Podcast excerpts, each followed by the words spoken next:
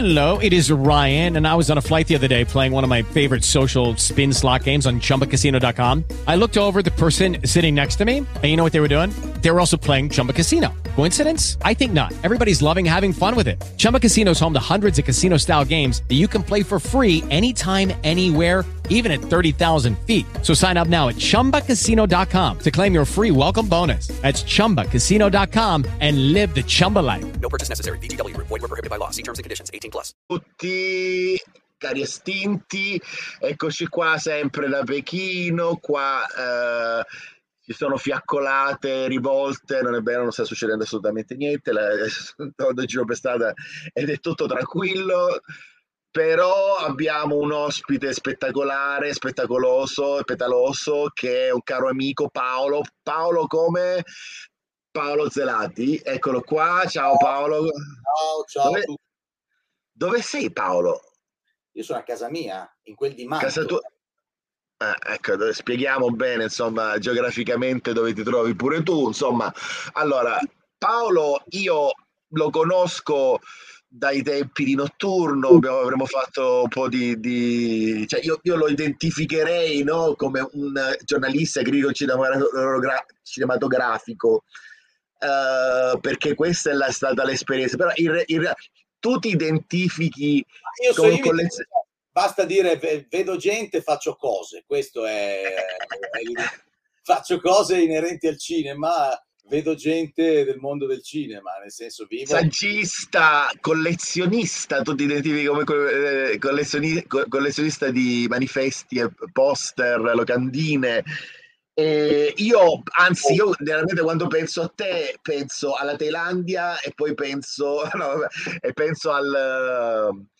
Cioè, io definirei, ti definirei anche un agente, un agente di eh, star, no? Insomma, di, di- di Sì, registi. nel senso che- nel senso che mi sono divertito a portare in giro per più di dieci anni i nostri, i nostri campioni del cinema di genere, parlo di Dario Argento, Asia, parlo di, di Ruggero, Deodato, Lamberto Bava, Claudio Simonetti, Sergio Stivaletti, siamo andati alle convention, quelle degli autografi, no? le convention classiche, un po'... Negli Stati Uniti soprattutto, perché eh, con Ruggero siamo andati persino in, in Brasile, però la maggior parte, maggior parte è stato... eh, contentissimo immagino, conoscendo Ruggero, eh, sei felicissimo. Ci siamo divertiti. Ci Eh, siamo divertiti. Ehm, poi tra l'altro, no, insomma, noi che siamo frequentatori di, di festival di genere, festival horror, festival fantastici, molto spesso ci siamo trovati lì, però c'è pure una particolarità, no? Eh, per, per quanto riguarda del- le convention eh, americane, nel senso che, insomma, molti lo sanno, eh, lì c'è questa cosa di, di- di fare gli autografi a pagamento. Vuoi spiegare un attimo come funziona a proposito, insomma? Sì, funziona, nasce nei, nei- primi anni 80, fine 70, con, ehm, legato anche a riviste come Fangoria, eccetera, e mh, è una cosa che un po' sfugge dalla mentalità nostra, mh, anche se poi in un certo modo sono arrivati. Sì, sì, sono, sono questi happening in cui attori e registi eh, del mondo dello spettacolo sono- siedono a un tavolino, ci sono anche tavoli di merchandising, ci sono incontri, la sala, del- la sala del, dei QA, ci sono diverse cose, anche proiezioni, ma soprattutto si basa sull'incontro eh, dell'autografo a pagamento, cioè ci sono le file di fan, ognuno ha il suo prezzo e la gente porta tutti i suoi manifesti da autografare, ma è una cosa questa, due cose importanti. La prima, eh, inizialmente quando i nostri italiani sono approcciati a questo, io mi ricordo, non so, Lamberto, Lamberto che mi diceva io ero imbarazzato, cioè il ragazzino mi dà, mi dà 20, cioè non era, è proprio una cosa che è fuori dalla nostra È mentalità. vero, perché noi siamo abituati che, che tra l'altro poi questa gente la conosciamo, poi quando li vedi sempre sono abbastanza disponibili, l'autografo, la foto la fai sempre senza problemi e l'idea di pagare no? è abbastanza strana.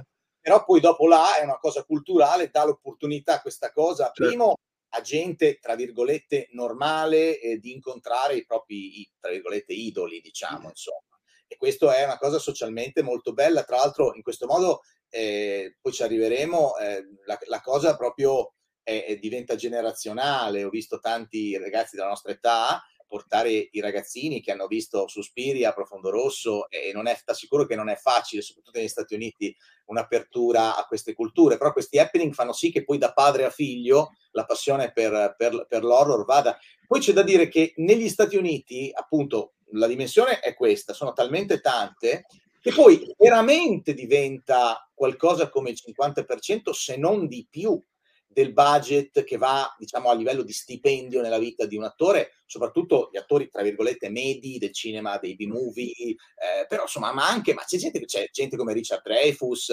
Kevin Bacon, cioè chiaramente poi i prezzi salgono, non ti dico Stallone, penso che chiedesse tipo 200 dollari auto, però vuol dire la cosa è varia, ma nell'ambito medio no, di, un Bill, di un Bill Mosley, che è anche un mio amico, che che è il, quello, no, Davis Regez, insomma lo conoscete. Ecco, gente, sì. stesso Sid, Sid Haig, quante volte siamo incontrati alle convention, ma, ma è proprio il, il, circo delle convention fa parte del, del, del, modo in cui gli attori si mantengono, perché eh, fosse solo da un punto di vista di cachet di quello che guadagnano quei film, secondo me sarebbero tutti in un'altra condizione. Cioè le convention sono anche veramente un qualcosa che è entrata in maniera fissa nella cultura americana e, e, e, ripeto, e anche nella cultura proprio del potersi mantenere facendo il, il, il lavoro di, di, di, attore cinematografico. Sì, è una cosa che innanzitutto dà rispetto al talento, insomma, da dignità, insomma, al tempo di, di queste figure, ma tra l'altro permette di sostenere lo system, nel senso che qua, soprattutto lo star system a livello probabilmente del, del, del B, B, nel senso che chiaramente appunto per dover mantenere un determinato status che poi va a finire all'interno dell'industria c'è bisogno di eh, avere un certo stile di vita, immagino. E quindi cioè. allo stesso tempo c'è bisogno anche di, di, far avere delle entrate che possano permettere di, eh, di vivere bene, di vivere dignitosamente. Per questo poi possono possono fare... Tu pensi che i protagonisti di, The Walking Dead, soprattutto lui, non mi ricordo oramai come si chiama, l'attore, quello protagonista, che peraltro è, è, questo fenomeno strano che a me non piace perché come, come, come, come, insieme a Giorgio lo chiamavamo The Talking Dead, anche se io adoro poi la graphic novel da, da, da dove si deriva, ma la versione questa onestamente. Ma detto, chiusa questa parentesi, loro sono, sono stati amatissimi ed è una serie che non è solo amata dal ragazzino, cioè è proprio mh, persino i genitori, le, le madri venivano a conoscere e loro sono stati talmente intelligenti da, dedicare, da dedicarsi proprio anima e corpo. La gente loro, è un mio amico, e mi ha raccontato i soldi che hanno fatto solo con le convention, ma lui stava là, si dedicava anima e corpo a incontrare i fan, era l'ultimo ad andare via, per dire, cioè nel senso lì ci vuole anche dell'intelligenza, eh, certo, certo. Lassi da dosso tutto ciò che è, che è snobismo intellettuale, tutto quello che vuoi, e, e sfruttare il momento e, e poi anche, anche, per la gente. Poi tra l'altro questo è un meccanismo che, che, che, eh, che alleva eh, e, tiene, tiene, tiene alto anche il successo della serie in sé, questa cosa qui. È proprio un rapporto diretto che si instaura col pubblico. In Italia non c'è, ma non ci sarà mai. È, una cultura. In Europa in generale, io immagino che comunque Germania, quando vanno a Sitges, a Bruxelles. ma sì, so che c'è in Germania un, un festival, ma recentemente ne ho, sentito parlare che fa una cosa del genere. Ho fatto diverse volte, eh, poi ho smesso perché un paio mi hanno, ci hanno fregato dei soldi, non ci andrò mai più in Germania. Però ecco. in Germania c'è una, c'è una situazione, eh, c'è una situazione mh, simile a, a all'Inghilterra è una cosa abbastanza accettata e, e, integrante. In Italia ci sono delle situazioni, io so che hanno fatto delle cose anche grosse nell'ambito dei trackers, quindi ovviamente no, tutto il discorso di Star Trek è venuto William Shatner con, con cachet, cioè con dimensioni simili agli Stati Uniti, però siamo sempre in una nicchia. Quanto lo fai una volta all'anno? Allora, ma quel tipo di dimensione non funziona. A parte che la nostra industria è morta da 50 anni, per cui non potrebbe neanche consentirlo una roba di questo tipo, no? E, e però è proprio una mentalità, cioè il discorso di andare a pagare per l'autografo qui non passa, non passa. Giustamente. Comunque, Ma eh, io credo anche sia per un- una certa percezione del, del cinema, sai, la politica degli autori, mo andiamo in un'area un po', un po' particolare, ma sai che verrebbe considerato svilente, anche perché co- comunque il, la fetta di mercato che un, che, che un attore, per dire, generalmente sono gli attori, che, che- anche i registi, diciamo, che comunque una celebrity può, può avere, è più che altro quella del, stiamo parlando de- del, de- del pubblico del- dell'horror in questo caso, mentre da noi non c'è questo tipo di mentalità e magari c'è anche una forma di snobismo, come hai detto tu, no? Può darsi. Anzi, c'è, da noi c'è lo snobismo, questo è un dato di fatto. Non so se infici poi questa cosa, ma che ci sia del grande snobismo e di gente che se la canta e se la suona, ciao. De. Questo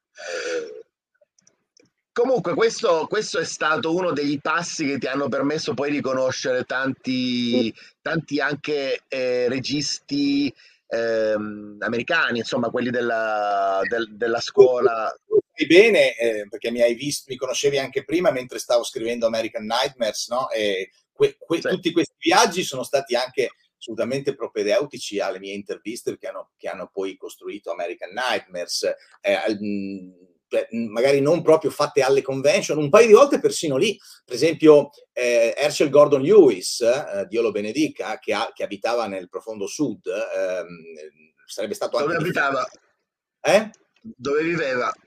Nel sud degli Stati Uniti, adesso non mi ricordo, ma non era una location facilmente raggiungibile. Non, è- non è che quelli dei due a Los Angeles. Los Angeles, New York, ora comunque dovevi organizzare una cosa. Invece l'ho incontrato, mi sembra, su quasi sicuro a Chicago, e ci conosciamo già, ma lui è lì, ecco, l'intervista è stata fatta alla convention di... Ma altrimenti erano viaggi che con- ti consentivano di conoscere un sacco di gente in più, eh, am- amicizie, amicizie costruite anche in questo modo, ehm, poi durate negli anni. eh. Quindi sì, eh, sicuramente sono stati, sono stati viaggi eh, utilizzati per, anche per altro, insomma.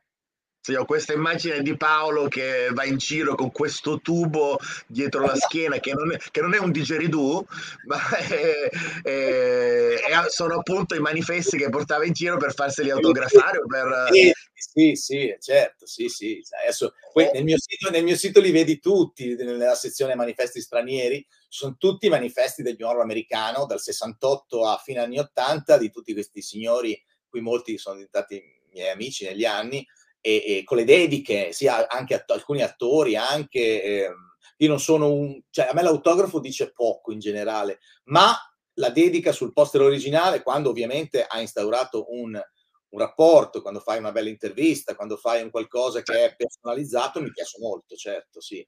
Quindi sì, certo, ero munito anche di, di amenicoli per... per, per un attestato di so- soprattutto quando non, eh, non, si, non c'era questa cosa di farsi le selfie. Io anche ho avuto modo di incontrare tantissimi di, di- di- di questi, di queste personalità che poi sono persone squisite e ti fanno capire come quelli veramente grandi poi sono delle persone umili alla mano e che rispettano chi rispetta il loro lavoro e non chi lecca il culo e che comunque insomma si, di- si diventa in qualche modo cacciatori di, di- di ricordi con, con queste personalità, insomma John Landis, Joe Dante, che poi sono persone che venivano anche spesso in Europa, comunque eh, eh, se tu sei diventato amico con tantissimi, tantissimi di loro, appunto perché citando American Night, perché è il tuo libro, insomma vogliamo, vogliamo spiegare un po'. Sì, è il libro. No, finisco di mi collego a quello che hai detto perché poi ci sono Mm. alcuni che sono collezionisti come noi. Per esempio, Joe è un collezionista di manifesti. Io gli ho regalato qualche Natale fa per dire un pacco con tutti i manifesti suoi italiani, comprese le fotobuste. No? Ci sono altri in cui invece, non, non è- non so- non essendo feticisti come noi, non, non- non te- tipo Dario Argento. Dario, sai quante volte gli ho detto: Ma Ha fatto un cazzo. è possibile che non ti sei tenuto niente da nessun set? Capisci? No, lui no. È un discorso che o ce l'hai o non ce l'hai, no? Il possesso, il feticismo. E certi non ce l'hanno, certi, certi, ahimè, come me, eh, a, li- a livelli morbosi, come può sottolineare, anzi, Jabba de Hutt qua dietro, intravedete qualcosina, insomma. No, American. Nightmare. No, presentalo tu American Nightmare, scusa, non fammelo presentare. A, a sommi capi, tanto ormai è un libro che sta dieci anni. Eh, infatti mi ricordo quando ci stavi lavorando, che era prima che poi è uscito mentre che io mi ero già trasferito in Cina. American Nightmare fondamentalmente è un, la summa del- della storia del cinema horror eh, americano e- ed è una serie di interviste a praticamente tutti, o comunque i principali eh, autori. de- come sì, proprio mh, inquadra, sono 33 interviste che inquadrano il, cinema del, new, del famoso New Horror, che, che- che si apre con La notte dei morti viventi e si chiude quando volete voi alla fine degli anni Ottanta, in poche parole, insomma. Quindi da, da- da Romero a Yusna, per, per- rendere, o meglio, da Richard Mattison a Yusna, perché poi prima di Romero c'è Mattison, prima di tutti c'è Mattison. E una delle interviste più memorabili, non, non di questo libro, della mia vita, è stare, è grazie a Gio Dante, eh, che mi ha, mi ha, mh, ha chiamato Richard e gli ha, gli ha parlato di me. Io sono stato a casa sua, era un paio d'anni prima che morisse. Era fermo co- con le articolazioni, lucidissimo e passava ancora tipo alle 7 alle 8 ore tutti i giorni a scrivere perché non- altrimenti no. Cioè, era proprio un- una necessità fisica, mi diceva poi suo figlio, eccetera. E mh, quindi partendo da lui, il vero creatore, con, con, Io sono leggenda, ma non solo, del fantastico moderno, si arriva al- alla fine degli anni Ottanta. E lì, insomma, praticamente vengono intervistati tutti i nomi principali. E tra l'altro, magari, insomma, una, una delle cose, anche perché l'altro giorno l'avevi postata su Facebook, una delle cose un po' straordinarie, insomma, del- della situazione è che eh, ti, aiu- ti ha fatto instaurare un'amicizia con eh, John Carpenter. Sì, vabbè, John, Carpenter eh, è difficile parlare di amicizia perché John, cioè ti dico, la- io, io la, la- la ritengo amicizia perché per me Perché fatto, bene? sì, no, perché per me ha fatto tantissimo. Poi lui è, fatto nel senso che è uno che è fatto a suo modo, ha il suo spazio, più di tanto confidenza non te la dà, ma non a me, a nessuno. Eh, però Eh, infatti, ho- questa è l'impressione che ho avuto anche io. è così, però quello che ha dimostrato nei fatti, negli anni, da, da quando mi ha accettato eh, lì da lui, che era, era necessario che mi accettasse l'intervista da lui per ottenere la borsa di studio post laurea, da, da quel momento a tutte le volte che ho avuto bisogno, ecco, l'unica cosa non sono mai riuscito a portare in Italia. With Lucky Land slots, you can get lucky just about anywhere. Dearly beloved, we are gathered here today to. Has anyone seen the bride and groom? Sorry, sorry, we're here. We were getting lucky in the limo and we lost track of time. No, Lucky Land Casino, with cash prizes that add up quicker than a guest registry. In that case, I pronounce you lucky. Play for free at LuckyLandSlots.com. Daily bonuses are waiting. No purchase necessary. Void where prohibited by law. 18 plus. Terms and conditions apply. See website for details. Hello, it is Ryan, and I was on a flight the other day playing one of my favorite social spin slot games on chumbacasino.com. I looked over the person sitting next to me, and you know what they were doing? They were also playing Chumba Casino. Coincidence? I think not. Everybody's loving having fun with it. Chumba Casino is home to hundreds of casino style games that you can play for free anytime, anywhere, even at 30,000 feet. So sign up now at chumbacasino.com to claim your free welcome bonus. That's chumbacasino.com and live the Chumba life. No purchase necessary. Group. Void prohibited by law. See terms and conditions. 18 plus. Tutte le volte me lo rifiuta, finché qualche, qualche anno fa gli ho detto, ascolta, dico, ma facciamo che non te lo chiedo più, perché ormai mi fa, no, no, tu devi continuare a chiedertelo, a chiederlo e io continuerò probabilmente a A dirti dirti di no. tu continua a chiederlo. Quindi a suo modo assolutamente, poi lui è per me stato cioè, la, la mia illuminazione eh, il- è stata la visione di Halloween, avevo 10-11 anni e quindi figurati, da lì in avanti sempre stato la mia luce John Carpenter, no? Quindi, però per dirti, eh, parlare di amicizia sono parole grosse. Io spendo solo per due registi, eh, eh, tre, perché se ci metto anche Mick Garris, che quello arriva alla fine, però fa sempre parte del periodo, io, io- io parlo di Gio Dante, eh, parlo di Giorgio Romero e parlo eh, di Toby Hooper, con cui ero proprio in grande confidenza, in amicizia. Ecco, insomma. Poi il resto è conoscenza, è, è, con, con molti altri c'era proprio, però sai, l'amicizia sono parole pesanti. Sì, sì, fai, fai- fai- bene, fai bene a dirlo, fai bene a dirlo perché poi molto spesso ci si vendono insomma conoscenze, però poi ci sono dei determinati rapporti, hai ragione, hai ragione. Non funziona così, insomma. eh. Però in, eff- in effetti John Carpenter, come scrivevi, ti ha lasciato entrare, e ha lasciato entrare te, un italiano rispetto a tantissimi altri, anche colleghi americani che non hanno avuto accesso a determinate... Quello ti dico, quello che lui mi ha dimostrato va, va oltre, nel senso che eh, io lo, lo, scrivevo perché me lo dicevano, cioè in questi ormai vent'anni quasi che lo conosco, eh, più di una volta amici miei giornalisti americani stu- con gli occhi così che andavo a John Carpenter, che magari loro non, non sono mai riusciti a fare un'intervista come si deve in, in anni di tentativi. Allora questo mi ha dimostrato come fosse speciale che avesse fatto per me questa cosa qua. Forse gli piace, forse gli piace agevolare soprattutto magari, non so, il giornalismo europeo e, e, quello che vuoi, insomma, ecco. Guarda, guarda, per l'esperienza, insomma, abbiamo fatto anche delle interviste insieme, mi ricordo, una volta abbiamo intervistato Tsukamoto, no Tsukamoto, eh, forse anche, era Mike, anche Mike abbiamo intervistato, anche allora, Tsukamoto abbiamo intervistato insieme. Sì, comunque, comunque ci è capitato di fare anche interviste insieme. Io credo che delle volte quello che apprezzano i registi, i registi in generale è quando qualcuno li rispetta, nel senso si rendono conto che c'è una persona... Guarda, eh, ti, posso, ti, posso, interrompere per dirti, perché ho capito benissimo cosa stai dicendo, e la differenza sostanziale è quella, per esempio, c'ho il mio amico Gaspar Noè, che, che, che lui si lamenta sempre quando andava a fare le promozioni, che, che lui sclera, perché gli fanno, cioè lui pa- passare un mese e mezzo saltando da un posto all'altro dove lui si diverte, per carità, però quello che lui proprio non sopporta è stare delle due o tre ore al giorno a rispondere esattamente alle stesse sei o sette domande del cazzo preparate con un dossier stampa senza sapere assolutamente niente.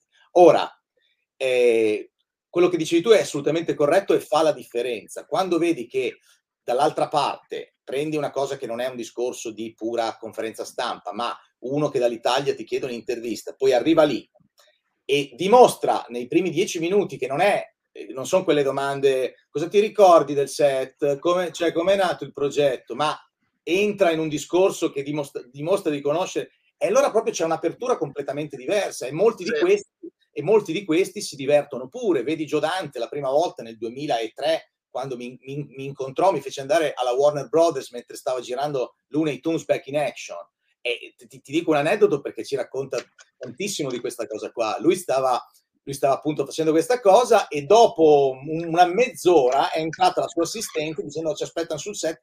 Poteva essere benissimo una cosa organizzata da Joe dove dire ah, che dopo mezz'ora vieni dentro perché se mi rompe il cazzo hai capito qual è il discorso. Cioè, sì, sì.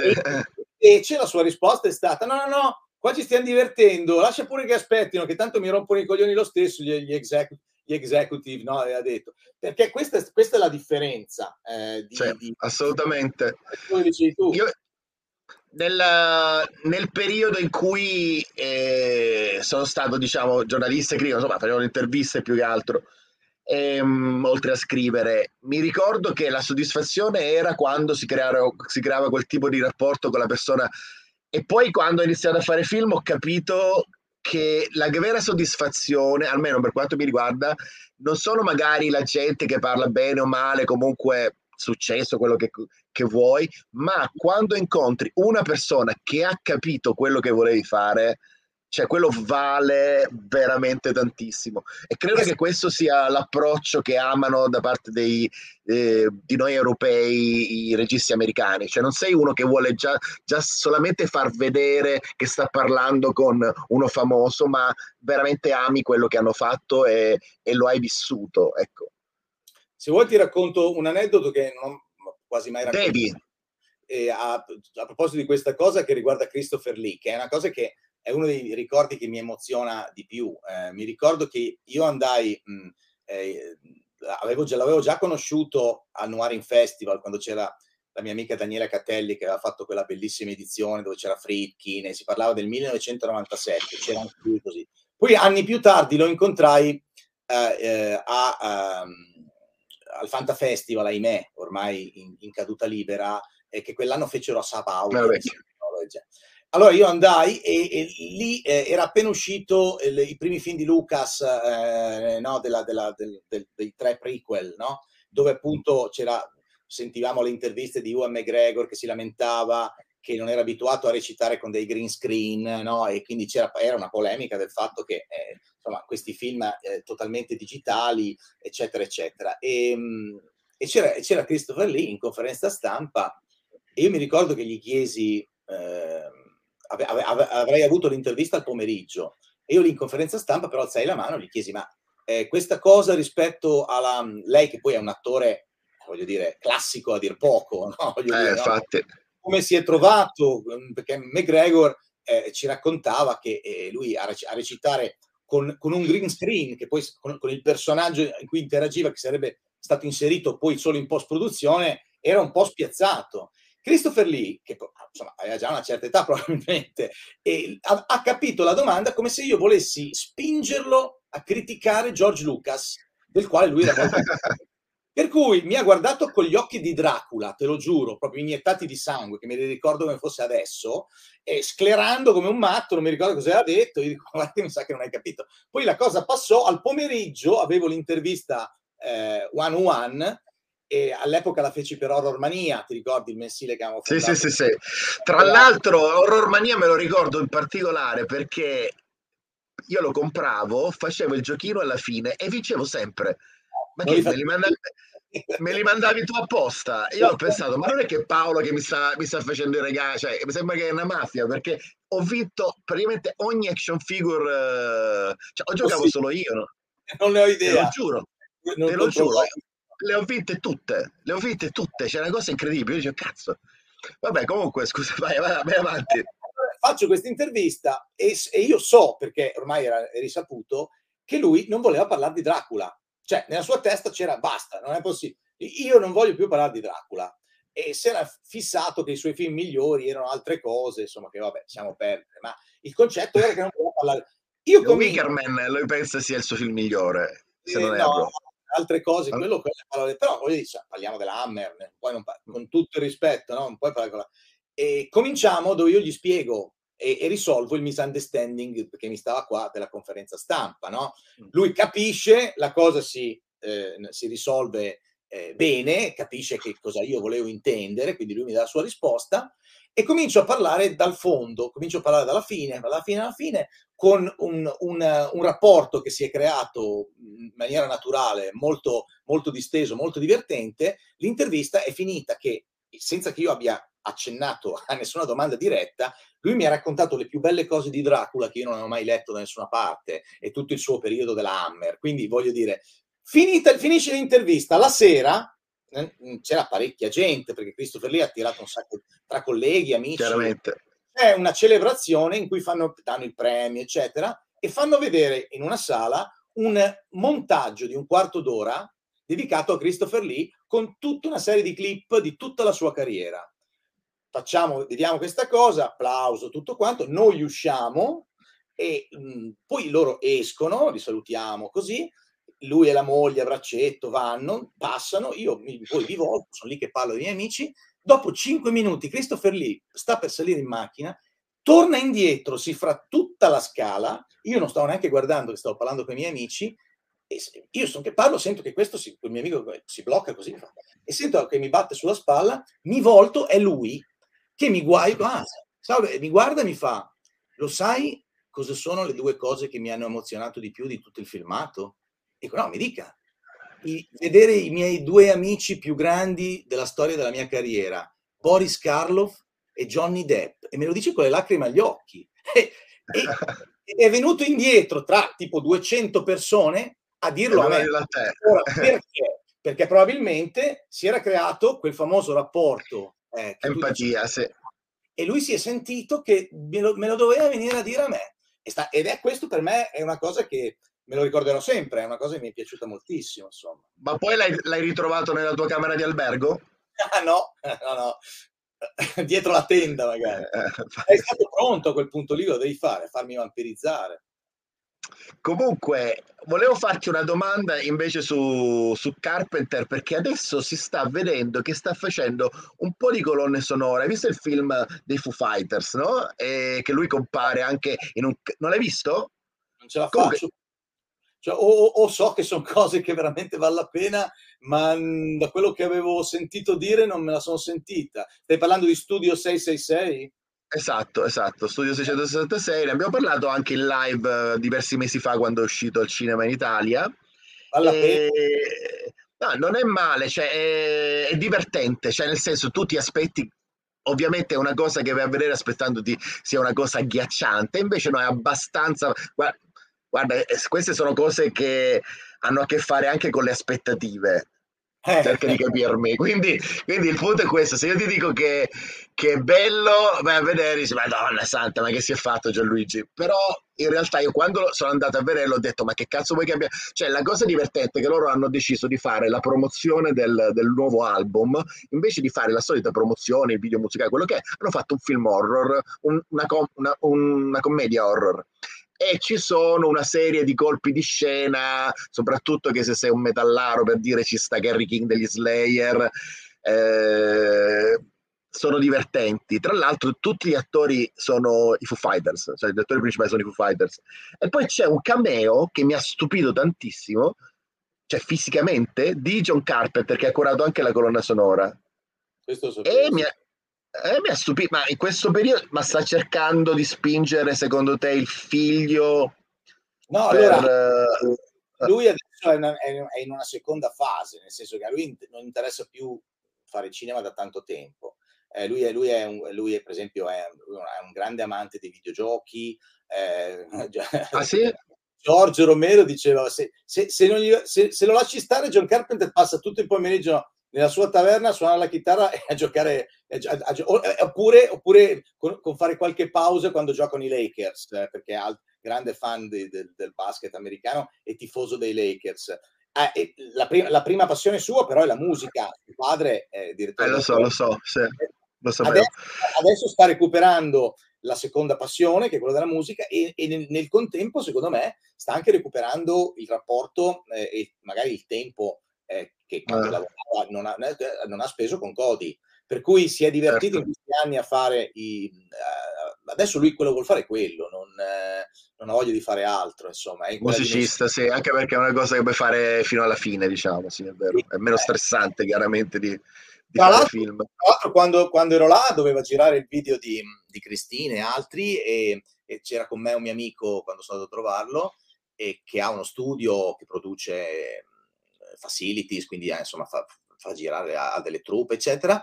E, mm, service, senza, production service. Senza volerlo, a un certo punto Carpenter gli ha detto, ah, sarai mica caro te. Morale, eh, il, la, siamo, il giorno dopo eravamo a fare insieme a John una, mm, un sopralluogo nel famoso studio di Santa Monica, quello dove hanno registrato chiunque, le Zeppelin, che adesso io non, non, me ne intendo perché non mi ricordo il nome, ma straordinario, che, che tutti gli amanti della musica conoscono, con John che... Eh, Morris Sound. Su, su, eh, non può darsi, non te lo so dire, però quello lì, con, con, John che faceva scouting per vedere se era il posto giusto, la, l'acustica, c'era appunto suo figlio e l'altro del gruppo, eccetera, eccetera, e poi hanno utilizzato anche come cameraman Edoardo, che, era, che lavorava col mio amico e che, che, che, a John è piaciuto molto, per cui li ha utilizzati tutti e due per fare sia il video di Christine che anche un altro che non mi ricordo, che non mi ricordo qual è stato. E c'era proprio la concentrazione monotematica lì, insomma, non, eh, infatti quando leggo che vuol tornare al cinema così sono abbastanza scettico, insomma, per adesso non, non lo, vedo, lo vedo molto centrato su questa cosa. Ma non era invece nota, ecco, mi aspettavo che tu tirassi fuori qualcosa di interessante da questo punto di vista, più di qualcosa di interessante. Non era nota questa passione per i videogiochi invece, ma tu pensi sì, che lui potrebbe lavorare su un videogioco? Come? Tu pensi che lui potrebbe iniziare a lavorare su un videogioco? Ah, non lo so. È probabile, no? Cioè, lui, che, di quali videogiochi sei? Tu, tu, sai che videogiochi o no? Cioè, in generale ti hanno detto che lui... Eh gamer, gli piace, lo intervistano, eh, partecipa in, in, in, situazioni di cui ho letto, community, ehm, ha dato i pareri su determinate cose, ma non essendo io poi un gamer, giocando mm. solo a Evolution Soccer e basta, non, non posso dare commenti di cose che non so.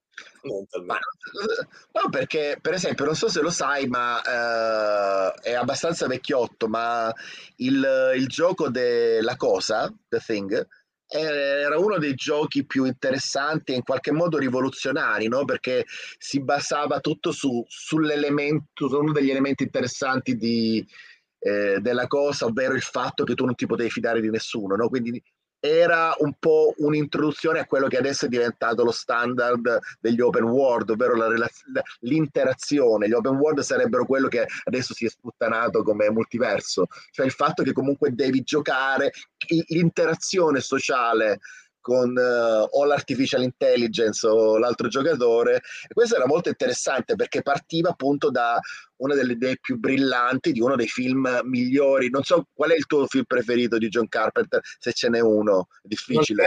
Ce n'è uno, io, ti, io però ti devo dire Halloween eh, perché personalmente mi ha cambiato la vita, quindi sono cose che devi, devi dire, devi ricordarti. E poi, e poi anche se dovrei, dovrei dirtene altre 5 o 6, ti posso, ti, mi limito a due, ti dico The Fog, che io trovo uno dei film del mio cuore, insomma, ecco, poi sono tutti gli altri, voglio dire, dai si vivono per ovvie ragioni, a Signore del Male, La Cosa, Fuga da New York, cioè non saprei cosa scegliere, però distinto ti dico Halloween e The Fog. Io ho la t-shirt di fuga giapponese di fuga da New York, ma mi sarei potuto mettere anche quella Porchoca Express di eh, di Grosso Guai a Chinatown, che invece è il mio film del cuore di John Carpenter, ma giusto perché io e i miei amici dell'estate lo guardavamo sempre insieme, siamo diventati... È il primo film di John Carpenter sicuramente che ho visto, proprio perché ero un ragazzino all'epoca e ce lo lasciavano vedere prima di, di vedere film horror, credo. Eh? credo l'anno, l'anno scorso l'ho presentato a due scolaresche With lucky landslots, you can get lucky just about anywhere. Dearly beloved, we are gathered here today to. Has anyone seen the bride and groom? Sorry, sorry, we're here. We were getting lucky in the limo and we lost track of time.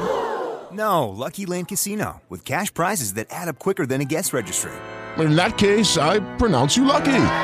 Play for free at LuckyLandSlots.com. Daily bonuses are waiting. No purchase necessary. Void where prohibited by law. 18 plus. Terms and conditions apply. See website for details. It is Ryan here, and I have a question for you. What do you do when you win? Like, are you a fist pumper? A woohooer, a hand clapper, a high fiver. I kind of like the high five, but if you want to hone in on those winning moves, check out Chumba Casino. At ChumbaCasino.com, choose from hundreds of social casino style games for your chance to redeem serious cash prizes. There are new game releases weekly, plus free daily bonuses. So don't wait. Start having the most fun ever at ChumbaCasino.com. No purchase necessary. BGW. Void were prohibited by law. See terms and conditions. 18 plus. Eh, superiori al, al, um, al Festival di Trieste e con soddisfazione massima alla fine c'erano alcuni di loro che però in combutta con gli altri che avevano già programmato di trovarsi, mi chiedevano quali sono i film di Carpenter da recuperare, ti puoi immaginare, mi sentivo come, come Mario Brega, mi si è aperto il cuore, no? hai capito? Quindi gli ho detto andate e scopritene tutti, insomma, no? e le nuove generazioni non sanno assolutamente un cazzo se non sono imboccate purtroppo, se non hanno una tradizione familiare, torniamo a quello che dicevo prima de- della gente che frequenta le convention, che porta i ragazzini, che gli fa vedere, perché altrimenti siamo nel baby food più raccapricciante oggi, onestamente. Poi anche l'horror di per sé, che comunque è ciclico come genere, sono diversi anni che è immobile, mh, mm, con qualche scossone molto molto relativo, a meno che tu non pensi... A meno che tu non sia uno di quelli che pensa che Harry Aster sia un genio, ecco, voglio dire, chiudiamo la parentesi, insomma. Credo che si stia cercando di nascondere sotto il tappeto tante cose che sono già state fatte. A me dà fastidi- molto fastidio la terminologia elevated horror, personalmente, perché dici, ma scusa, ma perché elevated? Tutto il resto? Cioè, solo perché... No, ma, ma, ma, è un delirio, proprio esattamente quello che hai detto te. È un termine assolutamente bieco e senza senso. Che è offensivo, è offensivo secondo me allora è delirante perché si, si, ecco, quello che io odio oggi è questo voler eh, raccontare, fa, far quelli che sanno che vogliono fare il cinema politico, sbattendoti in faccia de, delle tesi, facendo delle cose, perdendo completamente di vista la narrazione, la fabula, cioè il, il, il, alla fine lo scopo di un film horror, che è quello intanto primo di farti paura, di divertirti, e poi se riesci a, a parlare della contemporaneità, tanto meglio. Questi signori, che l'hanno preso un po' come moda, non lo fanno e, e, e, e poi ricevono eh, lodi sperticate che si nascondono sotto questi nomignoli no, di elevete d'horror. Ma che cazzo vuol sì. dire? Tu non hai mai sì, visto, ma è, è, è un le vette directors non li hai mai visti se mi fai dei film del genere. È uno specchietto per le allodole che eh, va a comunicare con eh, un certo tipo di audience che magari tanti saranno anche quelli che, eh, che seguono eh, i Twitcher o gli YouTuber, no? Ovviamente perché c'è una nuova generazione, poi è capitato qualche settimana fa di fare un incontro generazionale proprio su sta cosa e, ehm, e che quindi eh, non si rendono conto che c'è una, un'analisi profonda. Lo stesso Carpenter, eh, insomma, per le tantissime analisi che sono state fatte del suo cinema ha radici profonde eh, nel cinema western americano, soprattutto, dillo tu, Rio Bravo, un dollaro d'onore. Esatto, un dollaro d'onore, insomma. Eh, ovvero il, il modello concettuale e anche strutturale di tantissimi dei suoi film. Sicuramente, beh, eh, voglio dire, eh, se pensiamo appunto a Distretto 13, non è altro che Rio Bravo nel, nel, in periferia, diciamo, insomma, ecco. E se poi pensiamo a Fantasmi da Marte, non è altro che il remake di fantascienza di Distretto 13, che è il remake di Un dollaro d'onore. Ma le, le donne del cinema di Carpenter sono tutte donne oxiane, sono tutte donne fortissime, oxiane, i valori i valori tra, di, di, di, comportamento, i valori umani eh, degli, dei, dei, dei, personaggi di Carpenter vengono da Howard Hawks. Tra l'altro è possibile che io abbia un DVD di, do- di un dollaro d'onore e ho tutti i DVD a, in Italia, in cui c'è il commento audio di mm. John Carpenter. Possibili, penso di avercelo anch'io, quindi può, può essere, sì con la copertina marrone, mi ricordo, mi ricordo sta cosa, capito? In realtà è, c'è, c'è, c'è, c'è eh, sicuramente. perché comunque è una cosa, una cosa interessante, cioè questi, eh, questi, questi registi, questi autori, insomma, sono spesso stati considerati eh, semplicemente degli artigiani, ma in realtà c'era una grande cinefilia oltre che un grandissimo mestiere alle loro spalle. Parlo anche dei nostri, ecco, insomma, di, di, di, di quelli del cinema italiano, cioè è un livello di professionalità veramente rarissimo oggi, capito? E, e, in particolare, appunto, adesso citavamo, citavamo John Carpenter, quindi eh, cerchiamo di riportare un attimo nei ranghi, parlando di, di Un dollaro d'onore, e Un dollaro d'onore è un film western con John Wayne dato che insomma lo citiamo, vorrei riportare un attimo sul tema di cui par- parleremo stasera. Abbiamo fatto questo, questo grande cappello piacevolissimo con, uh, con Paolo, nel senso, eh, John Wayne mi fa pensare a John Wayne Gacy, il padre di John Wayne Gacy era sicuramente un grande fan anche di quantomeno di John Wayne, se non di un dollaro d'onore, ma era sicuramente un repubblicano ed era uno molto tosto. John Wayne, John Wayne Gacy è un, uh, è stato un serial killer, uno dei serial killer più feroci, 33 vittime accertate e, e insomma è stato anche lui come altre figure di cui abbiamo parlato nelle, nelle settimane. È probabile che siano 39, come lui stesso a un certo punto dice alla fine di Devil in Disguise, questo documentario straordinario che c'è anche su YouTube in sette capitoli che mi sono sparato non più di un mese fa eh, ed è il miglior ah, quindi, mai fatto quindi, su John Case. Quindi sei, sei, fresco della storia di Chiesa, potresti raccontare tu.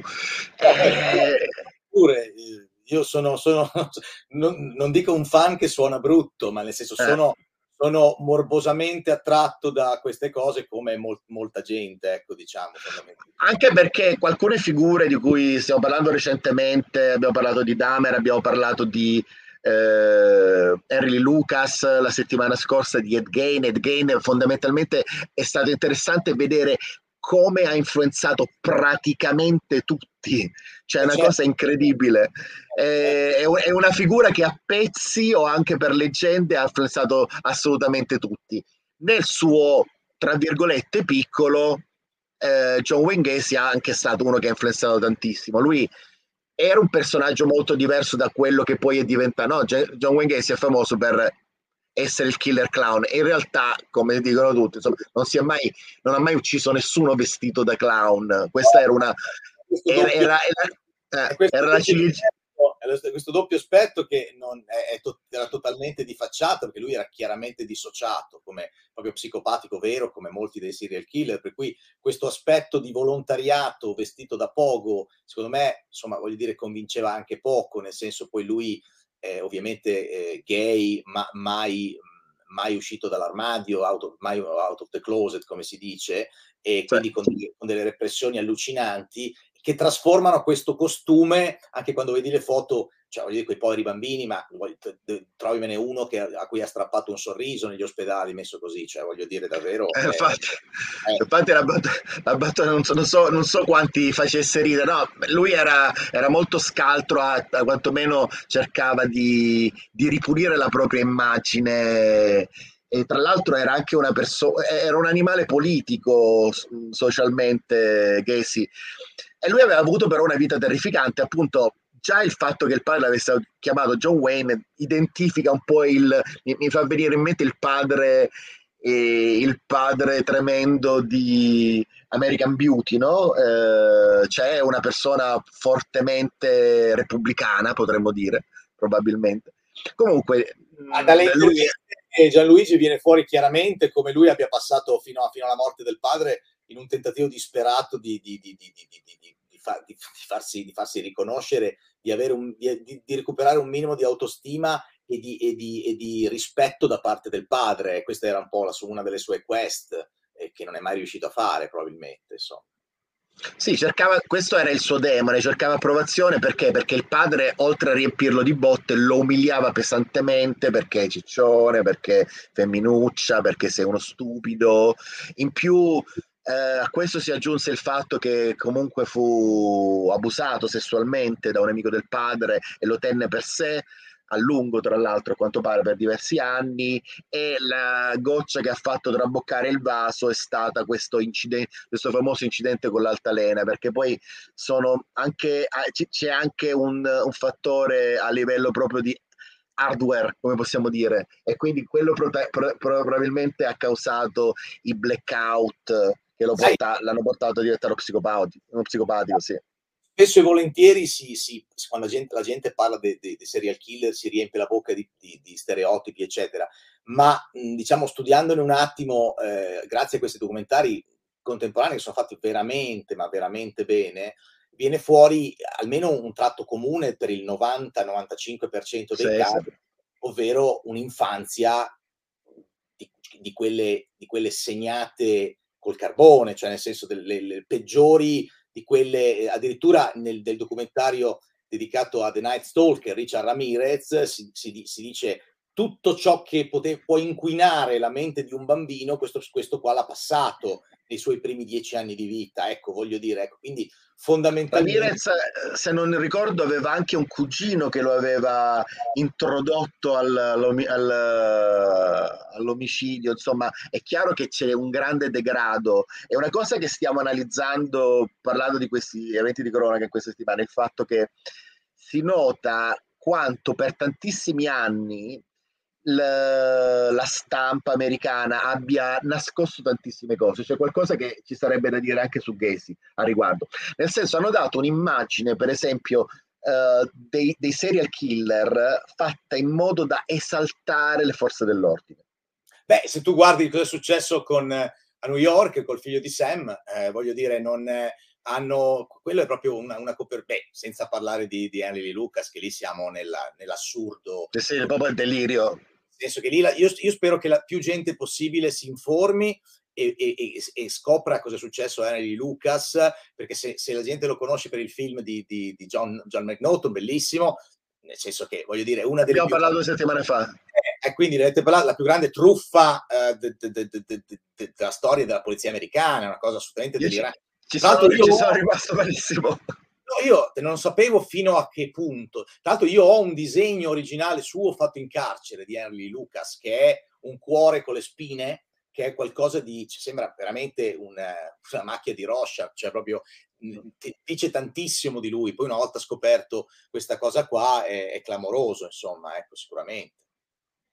Sì, guarda, il, il fatto è che eh, molto spesso quando, quando si si, ana- si sono analizzati in passato questi, eh, questi crimini, si è cercato di dare una forma di sensazionalismo e credo più che altro per arrivare ad avere accesso agli atti si è dovuto un po' eh, baciare il culo al, alla, alla, polizia, a tutto il resto.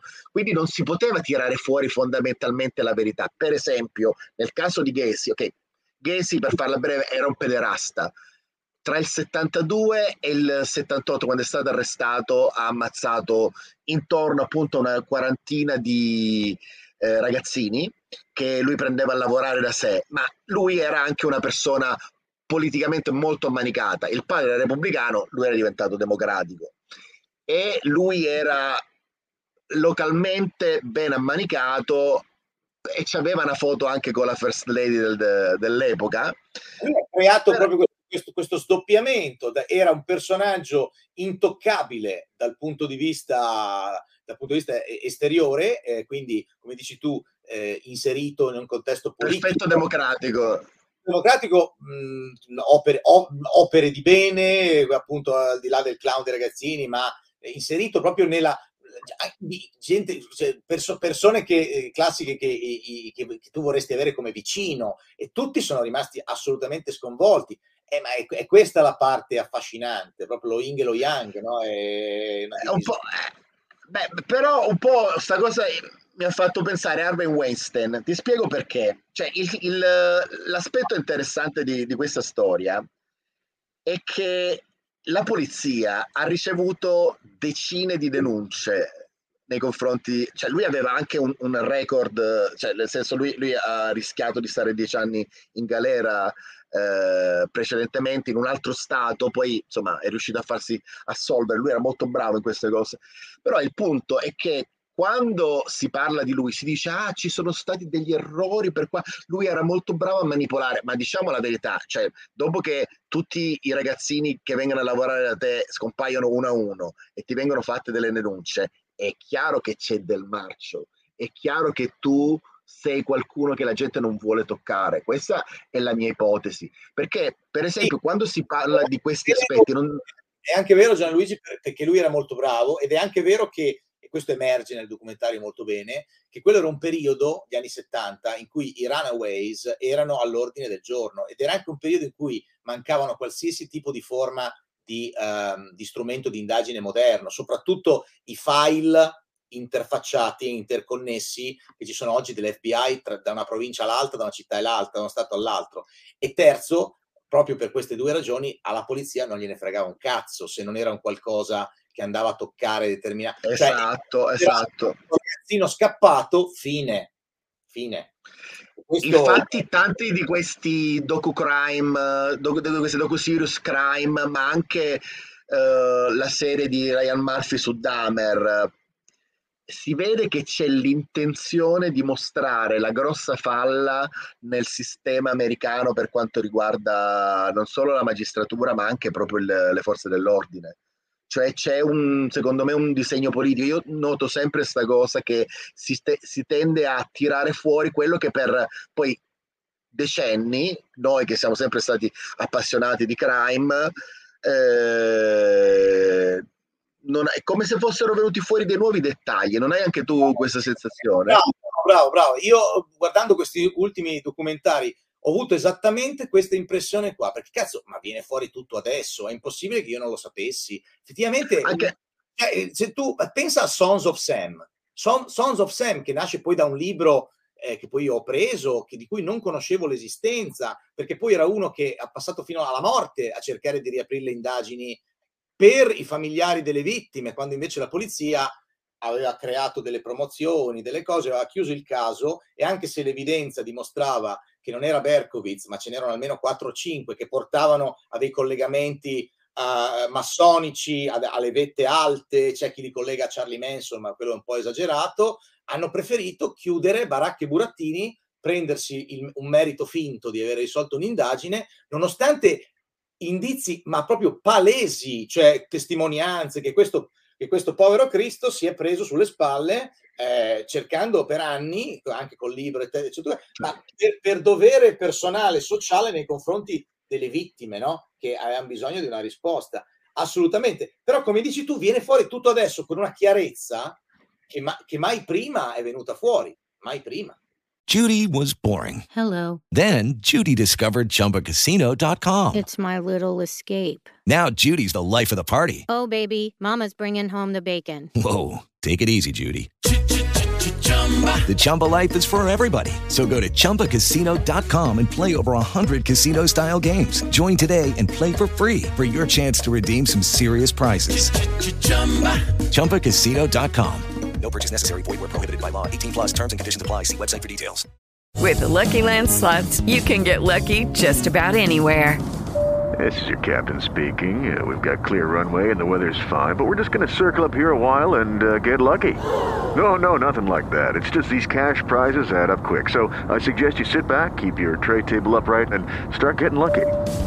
Play for free at LuckyLandSlots.com. Are you feeling lucky? No purchase necessary. Void where prohibited by law. 18 plus terms and conditions apply. See website for details.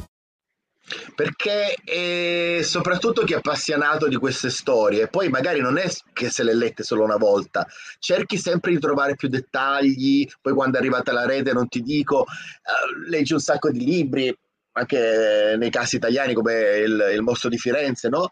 Però il fatto che adesso stia venendo fuori l'aspetto che viene fuori, diciamo, recentemente, questi ultimi anni, negli anni di Netflix, diciamo, dai, eh, che secondo me è schierato politicamente in questo senso, è proprio il fatto che ci sono state degli insabbiamenti, ci sono state delle manipolazioni del- della verità anche pesantissimi. Tu citavi Lee Luca, che, Lee Lucas, che effettivamente è una cosa sconvolgente, cioè, voglio dire, lì, lì veramente gli, gli hanno eh, poi chiaramente quello era un fessacchiotto e gli hanno detto che a pioppia di qualsiasi cosa noi ti facciamo fare la bella vita in prigione. Lui, lui stava, beni- stava, benissimo, no, forse stava meglio. un ritardato mentale trasformato nel più grande, ma con sprezzo della razionalità, del raziocinio, del- del- dell'incongruenza, no? Voglio dire, cosa, quella cosa lì mi ha veramente, la portata di quella cosa lì mi ha proprio scioccato. Ma quello che notavamo la, la settimana scorsa eh, a- attraverso la storia di Ed Gein è che poi la stampa raccontava in una determinata maniera queste storie, quindi prendeva dei pezzi, no? dei singoli pezzi, così la gente aveva un'idea sfocata, no? Non aprite quella porta, allora c'è uno pazzo che va in giro a ammazzare la gente con eh, la faccia di qualcun altro, semplicemente. Allora, quello basta. Così come eh, la storia di, di Gacy, che fondamentalmente c'è un, un serial un tipo tremendo che va in giro vestito da clown a uccidere la gente. Non è vero, ma era il succo della questione che poi diventava quello che la gente fondamentalmente ricordava e quello che effettivamente eh, rimaneva come la verità. E poi questo alimentava tutto quello che è stato il, il cinema horror, appunto, anche, cioè, voglio dire, alla fine Gacy era un uh, maniero sessuale, pederasta, eh, che aveva queste, queste turbe mentali, questa ma, questa violenza, ma lui ha iniziato a uccidere come al solito casualmente, nel senso che pensava di doversi difendere, poi ha ammazzato uno di questi ragazzi qui e poi non si è fermato più.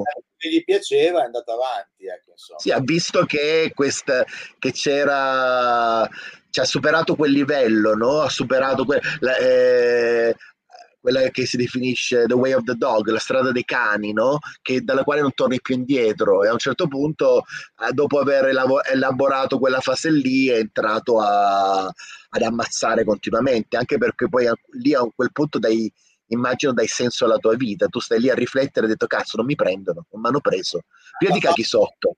La stessa, la- lo stesso percorso l'ha compiuto uno dei più feroci boogeyman della storia, che è Albert Fish. Albert Fish è Certo. cominciato esattamente così e poi è diventato qualcosa, la cosa più vicina a, a un uomo nero, eh, diciamo, delle fiabe o da, o, da perso- o da villain di film horror che c'è stato nella realtà. Albert Fish, insomma, le, le aveva proprio tutte, cioè ne ha fatte di tutte ed era, era veramente un qualcosa di... No, veramente, penso che il bene del male proprio, cioè. Raccapriccianti, raccapricciante come Albert Fish credo eh, che ci sia solo Cicatilo, cioè veramente dei, dei, dei demoni, ma anche poi c'è eh, delle tour. In realtà, in realtà però, una cosa su Gacy, cioè Gacy in realtà noi non sappiamo cosa ha fatto. Qualche settimana fa ti diceva abbiamo avuto Miguel Angel Martin che lui ha dedicato ai serial killer diversi, diverse delle sue graphic novel, non so se, se lo conosci. E, e lui aveva fatto, molto estremo, no? con un tratto comunque delizioso, però ehm, lui aveva, aveva fatto su, su Gacy, poi non, non, so, non, sono riuscito a chiederlo, però aveva raccontato un po' degli omicidi di Gacy, ma in realtà tutto quello che sappiamo di quello che ha fatto Gacy l'ha raccontato lui.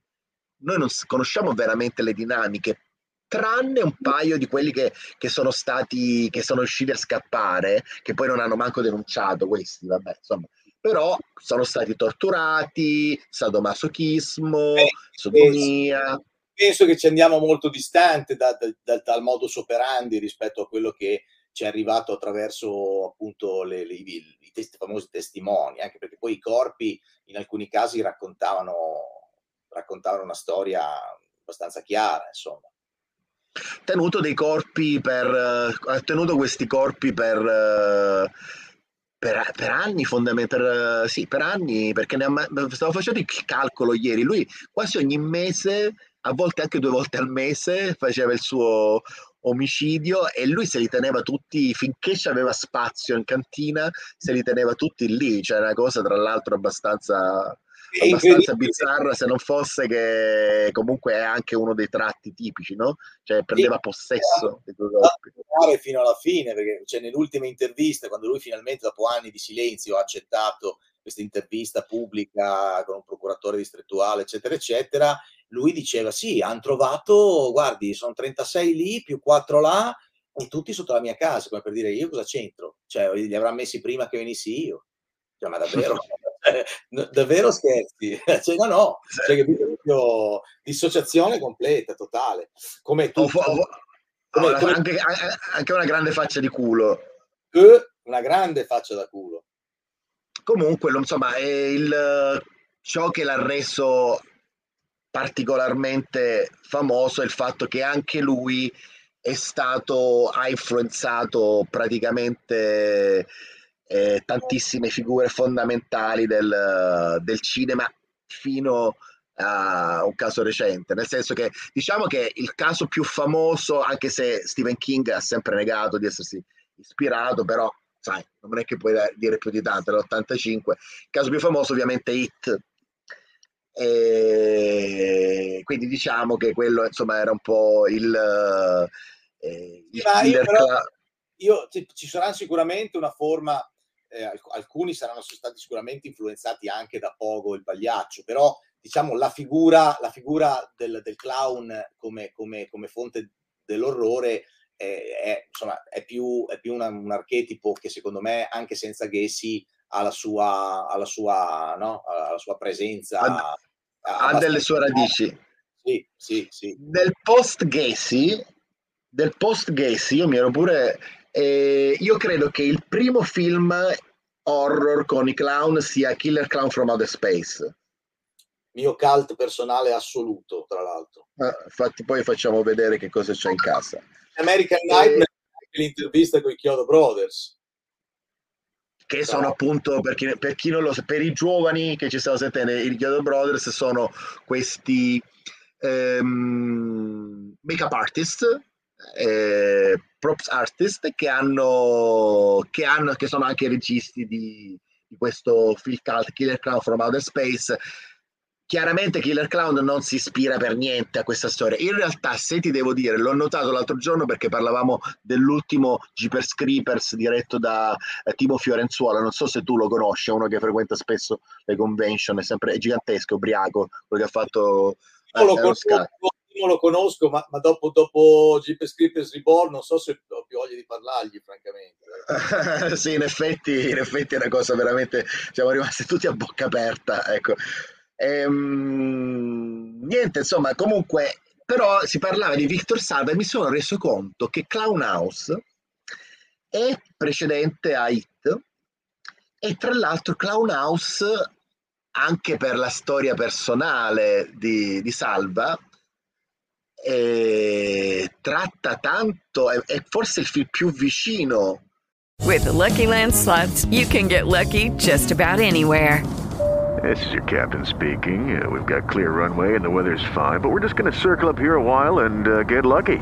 No, no, nothing like that. It's just these cash prizes add up quick. So I suggest you sit back, keep your tray table upright, and start getting lucky. Play for free at LuckyLandSlots.com. Are you feeling lucky? No purchase necessary. Void where prohibited by law. 18 plus terms and conditions apply. See website for details. a quella che è la storia di, di John Wayne Gacy perché è Clown House eh, poi in realtà è diventato pure realtà perché il ragazzino di Clown House ha subito questa violenza sessuale eh, che poi è quella che ha creato i guai per, per Victor Salva no? Anche, anche, il Creeper di Jeepers Creepers è una, una, una creatura totalmente sessuale e simbolica. Tra l'altro, Victor è mio amico da tanti anni e mi ha aveva raccontato tutto esattamente cosa è successo nell'intervista che io pubblicai su Mad Movies qualche anno fa, eh, completamente uncut. E tra l'altro, ehm, l'unico che gli stette vicino eh, realmente fu proprio Francis Ford Coppola, perché poi mm. quell'uomo è stato... Lo, anche, lo, anche, lo aveva anche aiutato a livello forense? Nel senso che l'aveva aiutato, tipo gli aveva dato gli avvocati, Francis Ford Coppola, e lo, lo accusarono anche Coppola per... Ho, ho, visto delle interviste in cui gli davano addosso a Coppola perché aveva aiutato... Una caccia alle streghe delirante di, di un uomo che è, è, è, cresciuto con un padre eh, peggiore di quello di, che dicevi tu di John Wayne Gacy o di... No? E, e, che gli impediva assolutamente di esprimersi. Queste sono parole di Victor, eh, non mie e lui cresce con questa repressione totale che diventa, che diventa malattia a un certo punto e che lo spinge a, eh, a, allungare le mani, perché ricordiamo che non si parla di stupro né di robe di questo tipo, sicuramente non meno grave una, una, una, un abuso di questo tipo su degli adolescenti. E Victor Salva poi, eh, diciamo, confessa, si fa curare, eh, entra in uh, un, un, un discorso di, di analisi eh, psichiatrica, psicanalitica e, eh, e poi sta bene e riconosce tutto e capisce e chiede scusa e dice ragazzi ero io che stavo male, nel senso questo è nel mondo di oggi inaccettabile, nel senso una volta che tu fai una cosa del genere non c'è verso, non c'è redenzione. Sì, lo, stig- lo, stigma uh, gli è rimasto per sempre. Tante, no, la cosa assurda, infatti, mo, senza ripeterci, perché chi ci segue ha già sentito quello che pensava di Jeepers Creepers 2. La cosa assurda di Jeepers Creepers 2 è che alla fine è dedicato al, alla, vittima, alla vittima di Victor Salva ed è tutto ed è un film fatto per offendere Victor Salva, c'è una cosa abbastanza assurda, considerando che comunque è il creatore del Creeper e che comunque a me è sembrato tanto che Jeepers Creeper sia stata una forma di terapia, soprattutto il 2. Ma certo, ma ripeto, la figura in sé del Creeper che peraltro ho il busto qua, che adesso non riesco a girare il computer, poi te lo faccio vedere, è una figura da questo punto di vista assolutamente illuminante. Eh, pensa a quando, a quando, va a annusare i, gli indumenti usati di Justin Long nel primo, nella macchina, ha sì. proprio tutti i tratti della, di, di, una sorta di proiezione dell'istinto, dell'istinto animale. È, è, una creatura proprio sessuale, sessuata, è tutto quello che vuoi, come vuoi chiamarla. Insomma. Tra, tra l'altro, ok, una delle ovviamente sottotesto è appunto che il Creeper sia il demone interiore di, di Victor Salva, però eh, eh, ti faccio questa domanda, una parentesi perché l'abbiamo fatta l'altra volta. Secondo te cos'è il Creeper? Non ho sentito nulla. No, dice, scusami. Secondo te, l'altra volta abbiamo fatto questo gioco, secondo te che cos'è il Creeper? In che senso? Nel senso a livello non a livello simbolico. A livello simbolico come dicevi è abbastanza evidente.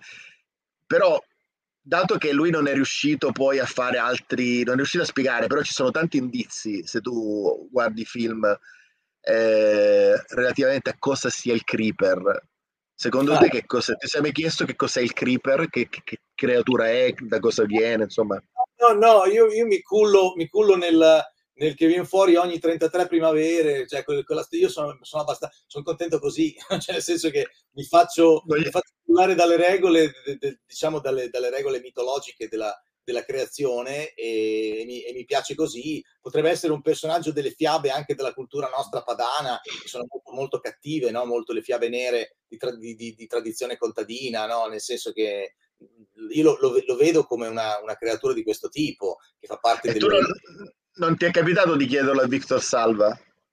Ma in, in questi termini no, nel senso che Eh. l'abbiamo analizzato soprattutto da un punto di vista simbolico e adesso Eh, magari, magari in questo momento non mi ricordo, ma è un problema che non mi sono posto onestamente.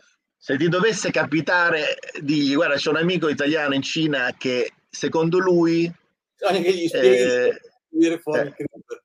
Bene? secondo, se- secondo- secondo me il Creeper è un simbionte, Ok, cioè è, è- come Venom, ok, personaggio. va bene? Eh, vabbè, poi insomma, se, se è giusto lo scopriremo.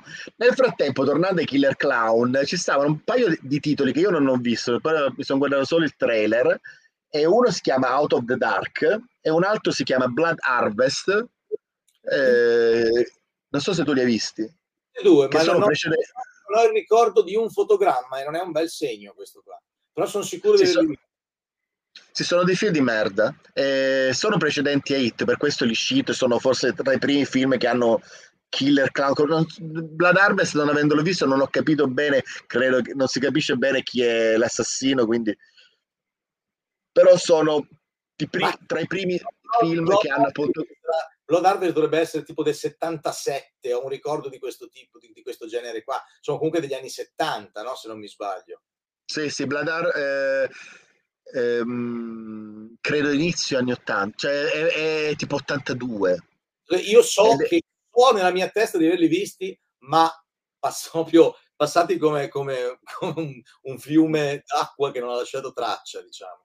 Sì, da- dai trailer eh, lascia intuire che sono veramente molto cheap. Blood Harvest in particolare c'ha eh, l- questo tizio, Tiny Tim, che era una delle figure, sai, una specie di, di- di personaggio televisivo che, che compariva nella, t- nella TV americana, però l'avevano messo in questo contesto horror, un po' a livello slasher, un po' giallo, perché non si capisce bene chi è l'assassino, cioè secondo me era un po' messo perché magari qualcuno lo conosceva e ha detto vabbè mettiamoci una persona, eh, una persona famosa. Comunque questi sono un po' di step che hanno poi portato eh, a utilizzare appunto questa figura del, del clown nei, nei film horror. Io credo che il clown poi abbia avuto, que- al di là del fatto appunto di come è stato utilizzato in... ehm, in It, no? Insomma, che, che comunque c'erano più che altro altri motivi per cui eh, il- l- l- l-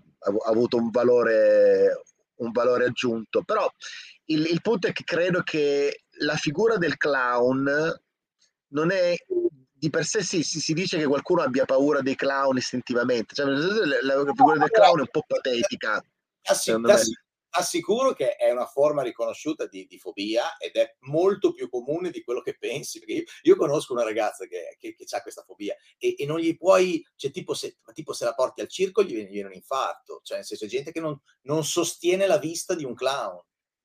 Mm. Esist- esistono tantissimi di questi ed è stato poi il- uno dei, dei- davvero dei, dei- de- delle scintille di innesco dei Chiodo Brothers per, per scrivere questa storia, me l'hanno detto loro fondamentalmente. Ehm, Cioè, l'esistenza della fobia, non mi ricordo come si chiama, però la fobia per i clown. no, anch'io non mi ricordo come si chiama, ma esiste ed è comunissima. E tra l'altro mi dicevano sempre loro quante, chi- mh, quanti ringraziamenti negli anni da gente che incontravano, di gente che io mi sono liberata guardando Killer Clowns, che comunque, eh, diciamolo per chi non l'ha visto, è un horror, ma è un horror comedy con un, un- un apparato eh, proprio artigianale assolutamente straordinario, con delle cose Sì, pazzesco. originalissime, innovative, divertenti. Non è un horror pauroso, è un horror comedy, è un horror divertente in cui veramente la- la- le trovate sceniche, le trovate eh, appunto di messa in scena, di sceneggiatura sono, sono assolutamente geniali, quindi non fa paura. Per cui forse grazie a- anche grazie a questo aspetto, molta gente, mi dicevano loro, che li ringraziava perché eh, l- hanno usato Killer Clowns quasi come tre- terapia per superare questa fobia. With the Lucky Land slots, you can get lucky just about anywhere.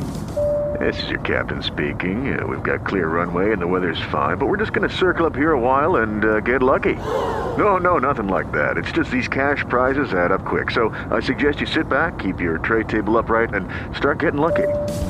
Play for free at LuckyLandSlots.com. Are you feeling lucky? No purchase necessary. Void where prohibited by law. 18 plus terms and conditions apply. See website for details. With Lucky Land slots, you can get lucky just about anywhere. Dearly beloved, we are gathered here today to. Has anyone seen the bride and groom? Sorry, sorry, we're here. We were getting lucky in the limo and we lost track of time. No, Lucky Land Casino, with cash prizes that add up quicker than a guest registry. In that case, I pronounce you lucky. Play for free at LuckyLandSlots.com. Daily bonuses are waiting. No purchase necessary. Void where prohibited by law. 18 plus. Terms and conditions apply. See website for details. Poi tra l'altro secondo me Killer Clown eh, from Outer Space ha influenzato tanto un- una certa branca della musica hip hop, io non l'ascolto tanto, però i Saint Clown Posse o eh, Tweezil, que- tutti quelli sono stati chiaramente influenzati da quell'immaginario. Non ho idea proprio, non so neanche di cosa stai parlando, per cui Comunque mi se, fido, fido di te. ci sta sta gente che si, si traveste anche da clown, gangster clown, ecco, sono più che altro, gangster clown. E, e niente, insomma, poi vabbè, ci stanno tante altre figure, ci stanno tantissimi film con i clown, c'è Killjoy che c'era la versione eh, Black Exploitation, diciamo, insomma, Black Exploitation moderna del, dei Killer Clown, però diciamo che la star del- della nos- di, di questa nuova generazione Aspetta, di aspetta. horror Aspetta, aspetta.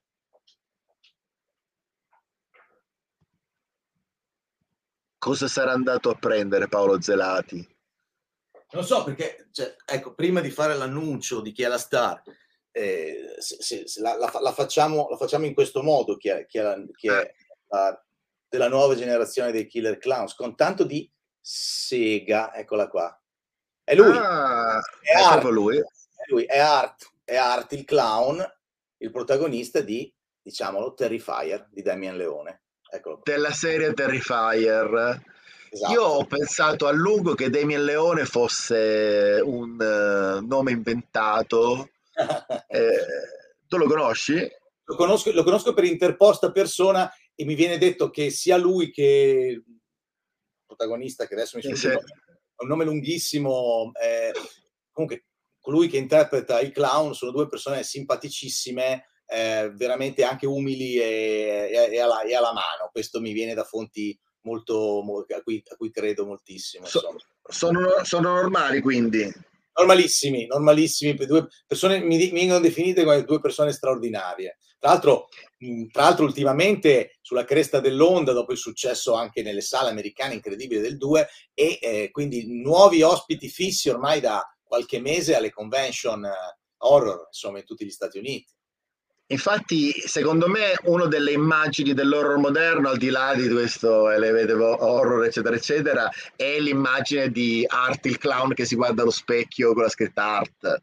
Si chiama David Howard Thornton, il, il- il mimo che interpreta Art. Esatto, esatto. Bravissimo, secondo me è straordinario. Insomma, l'idea di togliergli la parola è, è stata vincente al 100%, insomma, ecco. Più che clown, lui è un Pierrot mimo. Comunque sì, è vero, la cosa che non parla, c'è tutta questa, questa, eh, questa aura un po' linciana, inquietante, Diciamo- primi del... diciamo che è una caratterizzazione eh, insomma bella, divertente che mi ricorda, insomma, che forse non vedo dai tempi di Freddy, insomma, voglio dire, no? Perché è un personaggio, perché poi eh, la serie Nightmare è Freddy, punto. Magari togli il primo che ha tutta una serie, per carità, poi non stiamo qui entrando nel dettaglio, ma hai capito cosa voglio dire, poi è Freddy, fine. Eh, e se ci pensi è strano come la serie di venerdì 13 possa essere Jason, che invece è, il braccio armato del, repubblicanesimo eh, americano, il braccio armato di Ronald Reagan, come lo definiva qualche critico, mi sembra Robert Woods, eh, nei suoi libri, che è assolutamente monocore, può esserci chiunque sotto quella maschera, infatti l'ha fatto chiunque, no? Voglio dire, l'ha cambiato diversi attori, non cambia niente. Invece qui si parla di un attore, come, come prima fu Robert Englund, che dà un- una sua eh, cifra abbastanza pesante al personaggio, insomma, ecco. Eh, Caso più unico che raro oggi è di figura horror che riesce a imporsi, eh, tanto che, che cercano di tirare appunto un nuovo Freddy Krueger, una nuova icona horror. E devo dire che onore al me, che possa piacere o meno, Damian Leone si è messo veramente d'impegno. Cioè, io mi immagino questo, che sono chiaramente dei film ultra indipendenti, eh, soprattutto i corti che aveva fatto all'inizio, insomma, però si vede che lui dice, cazzo, io voglio fare un film, non è che possa aver pensato, io voglio fare un film con un clown assassino, che idea geniale. No, lui ha detto io voglio diventare famoso con l'idea di Art il Clown, con, con la figura di Art il Clown. Tanto perché ha fatto i corti, ha fatto il, primo, il primo lungo mettendo tutto insieme, poi ha fatto il primo film. E adesso, ovviamente, chiaramente adesso si sta facendo il terzo perché per quanto questo secondo capitolo eh, sia comunque fatto con un budget risicato, che chiaramente però si vede che gli ha dato anche più libertà di, di espressione, perché c'è un'energia. Un'altra cosa che so così insomma, di, di sguincio è che in realtà i budget dichiarati sono molto più bassi, cioè in realtà ha speso molto di più di quello che dice, in realtà perché... Ha speso di più? Sì, parte della leggenda è anche quella di avere un budget quasi inesistente, invece sia nel primo che nel secondo mi dicono eh, abbia avuto comunque un po' di più di quello che dichiara, ecco, diciamo, non è che fa una grande differenza, insomma, però forse anche questo nella, nella, struttura, nella costruzione, come anche Rodriguez che dice che si è venduto i fumetti e ha girato il mariachi, è una stronzata, voglio dire, è bello, è bello raccontarcelo, ma non è vero, cioè, nel senso, sì, voglio, è, que, fa, parte, fa, parte della que, struttura del, della, della, della leggenda, insomma, Ciò non toglie a quello che poi vediamo sullo schermo, che se anche l'avesse girato con 20 dollari io mi diverto lo stesso. Ma tra l'altro io, io, voglio vedere cosa succede nel 3 perché adesso siamo già arrivati al 3, però, però, io spero che lui non perda questo aspetto artigianale nello stile di... Cioè, allora, questo volevo, volevo chiedere a te, secondo te cos'è che ha di, di speciale la serie Terrifier? Art, punto. Nel senso che la, quello che abbiamo detto, la costruzione di un personaggio originale che strizza l'occhio al pubblico che, che, comunica con il pubblico in un modo che non vediamo da tanto, tanto tempo. Ti ripeto, io ti ho citato Freddy Krueger, ma non per caso, perché comunque quel tipo di rapporto e quella, quella, quella simpatia, passami questo termine, poi possiamo usare altri termini, che si, si instaura guardando art, eh, ripeto, non è, non è, facile per niente. Poi ci vorrebbe però anche un... Uh, piacerebbe vedere uno sforzo in più da un punto di vista di sceneggiatura, perché dal mio punto di vista, da grande fan della serie, come uno che ha un pazzetto, ma voglio dire, il primo funziona bene, è la novità assoluta, il film è lui, eh, è super gore, è divertente, prende, ti prende per il culo te che guardi con la storia dei selfie, c'è tutto un discorso anche abbastanza moderno, senza andare nella metafora e, ne, e nella cazzo di, no, di, di masturbazione a tesi di altri signori di cui parlavamo prima, è una cosa in cui ci si riconosce molto divertente, è, vuole essere quello che è, non si prende sul serio e, e, e diverte. Certo, dire, con, col cuore spezzato, dico il 2 io mi aspettavo un attimo, perché è un delitto, cioè nel senso il 2 è solo art che fa art, il resto è delirio raccapricciante. Da un punto di vista di, di recitazione si salva la ragazza, eh, la protagonista, che è brava. Tra l'altro è pure buona. Pure buona, cioè, volevo rimanere su un livello di dignità, di critica, sto facendo un discorso serio, però sono d'accordo. Pura, pura, pura bionda.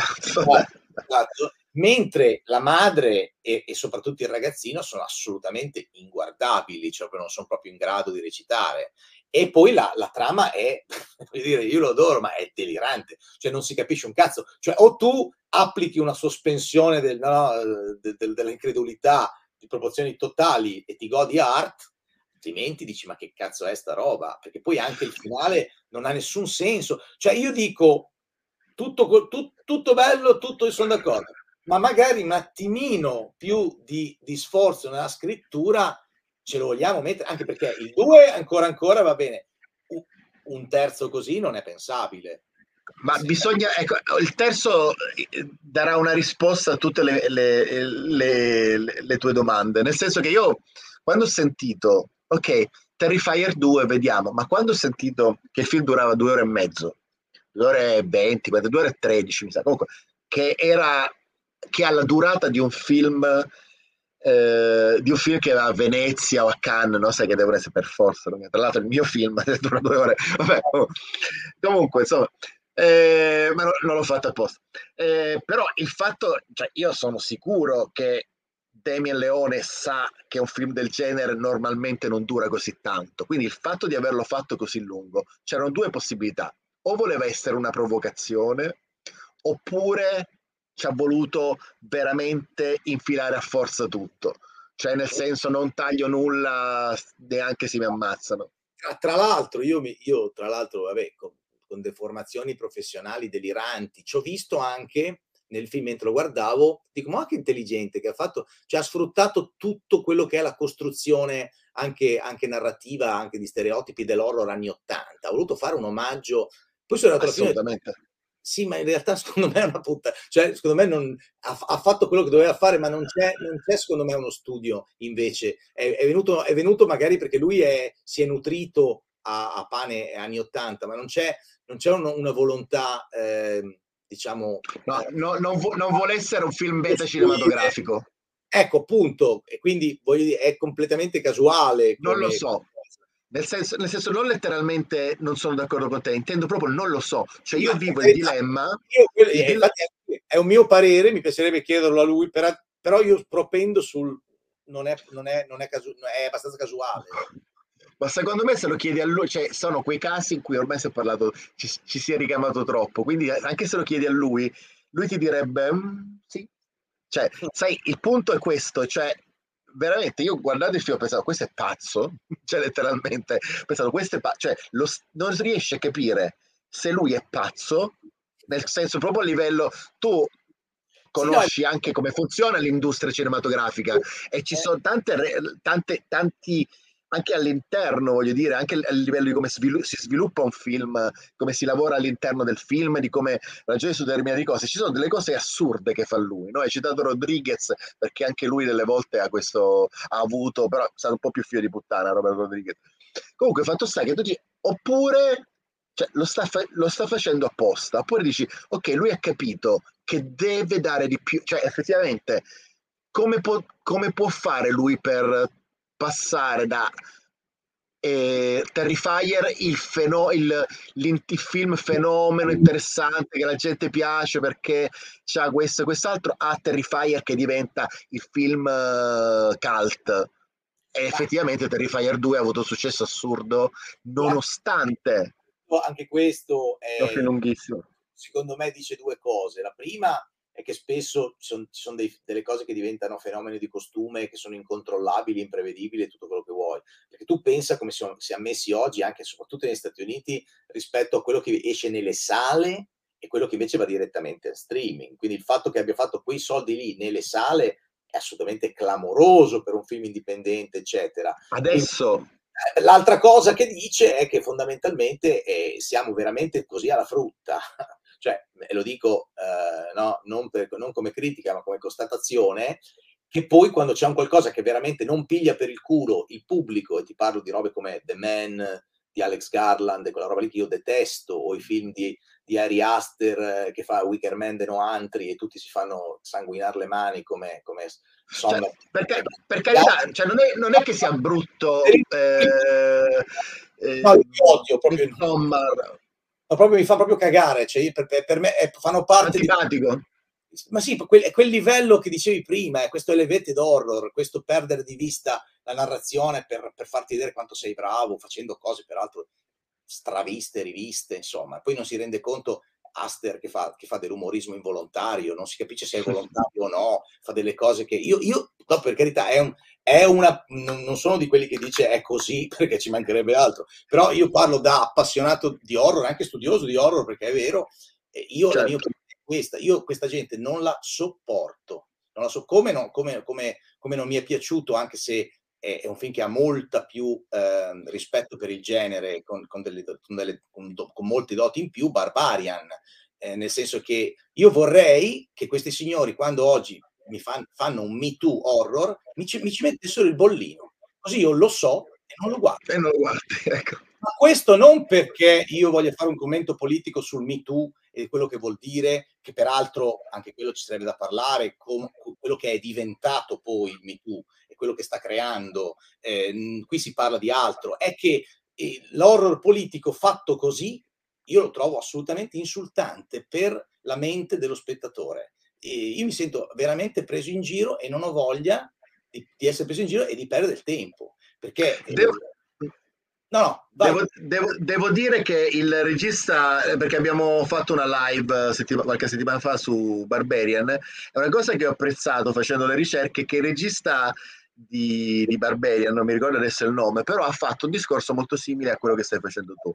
Nel senso, lui ha detto che l'elevator horror gli sta sul cazzo e tu dirai, eh sì, però poi mi fa una cosa molto politica secondo me gli è venuta. No, bisogna, bisogna, sempre vedere come, come, vanno le cose. È vero anche, anche a me dà fastidio questo fatto che stiano spingendo così tanto. Sembra quasi impossibile fare qualsiasi cosa senza dover parlare di questi determinati.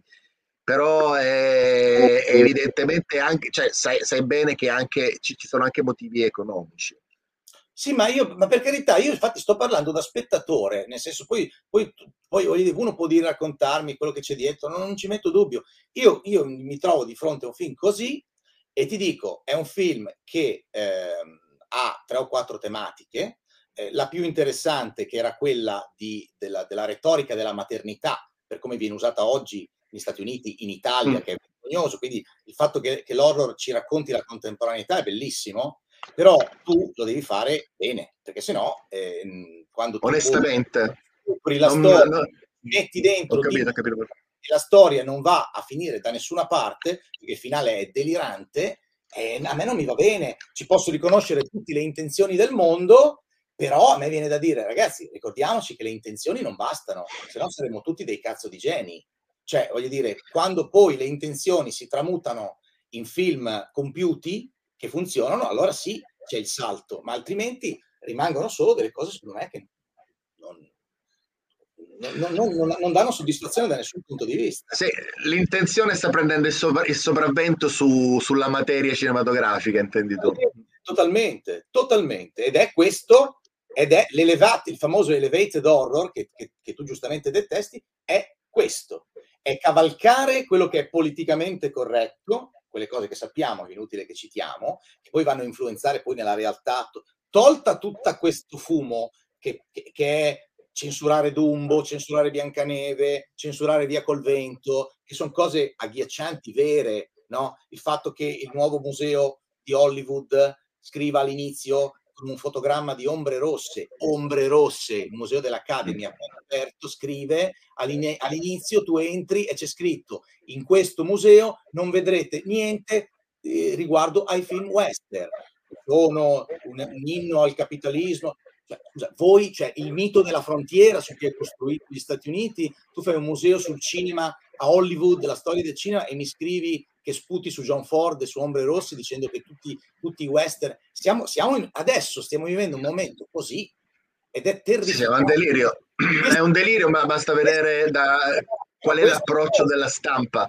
È un, è un periodo che eh, che rivela una grande insicurezza, perché chi si comporta in questa maniera censoria, inquisitoria, è totalmente gratuita, perché non serve a un cazzo, diciamo la verità. Cioè, non, voglio vedere un idiota che guarda Ombre Rosse, che hai citato, ma insomma ne potremmo citare tantissimi, e pensa una cosa del genere. Se non... Simbolo dello... gente mio, no, hai capito adesso? Cioè, è come se volessero rimediare. Cioè, tra, tranne Whoopi Goldberg, lei sì.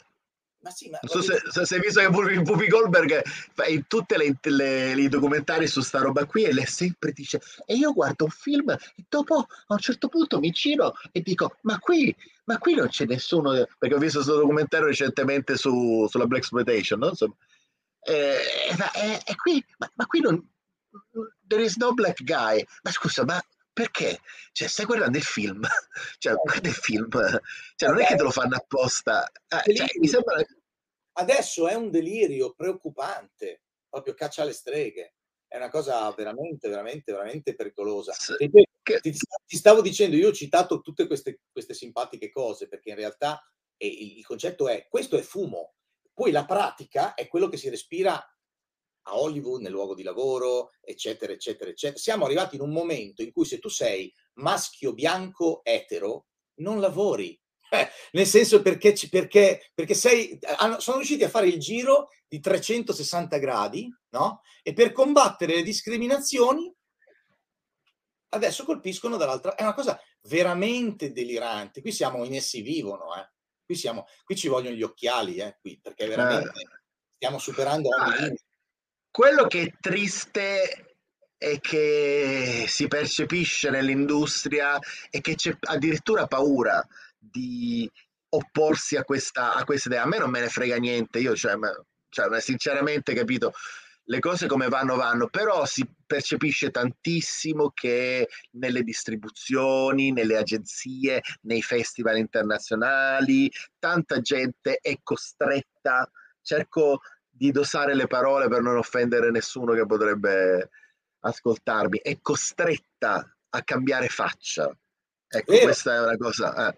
Tante persone che poi ci parli anche, anche in privato e sai che sembra che siano costrette costrette ad avere un certo tipo di mentalità, ma voglio dire, magari se noi ci, se noi ci conosciamo da 10, 15, 20 anni, se io tutto, a un tratto mi mettessi a parlare di cose di, delle quali non me ne è mai fottuto un cazzo, magari me ne è fottuto, ma tenevo per me, è chiaro che c'è, che c'è una paura di fondo di essere cancellati. Ecco, questa è la cosa. No, ma c'è questa ansia di voler riparare a anni e anni e anni di discriminazioni eh, eh, di, di, vario tipo, sia razziali che sessuali, reali esistenti, con però questa, questa rivoluzione all'opposto che, che, non ha nessun senso. Che non ha nessun senso. Sì, sì. È la stessa stronzata di cancelliamo Dostoevsky, che è una cosa che cioè, veramente...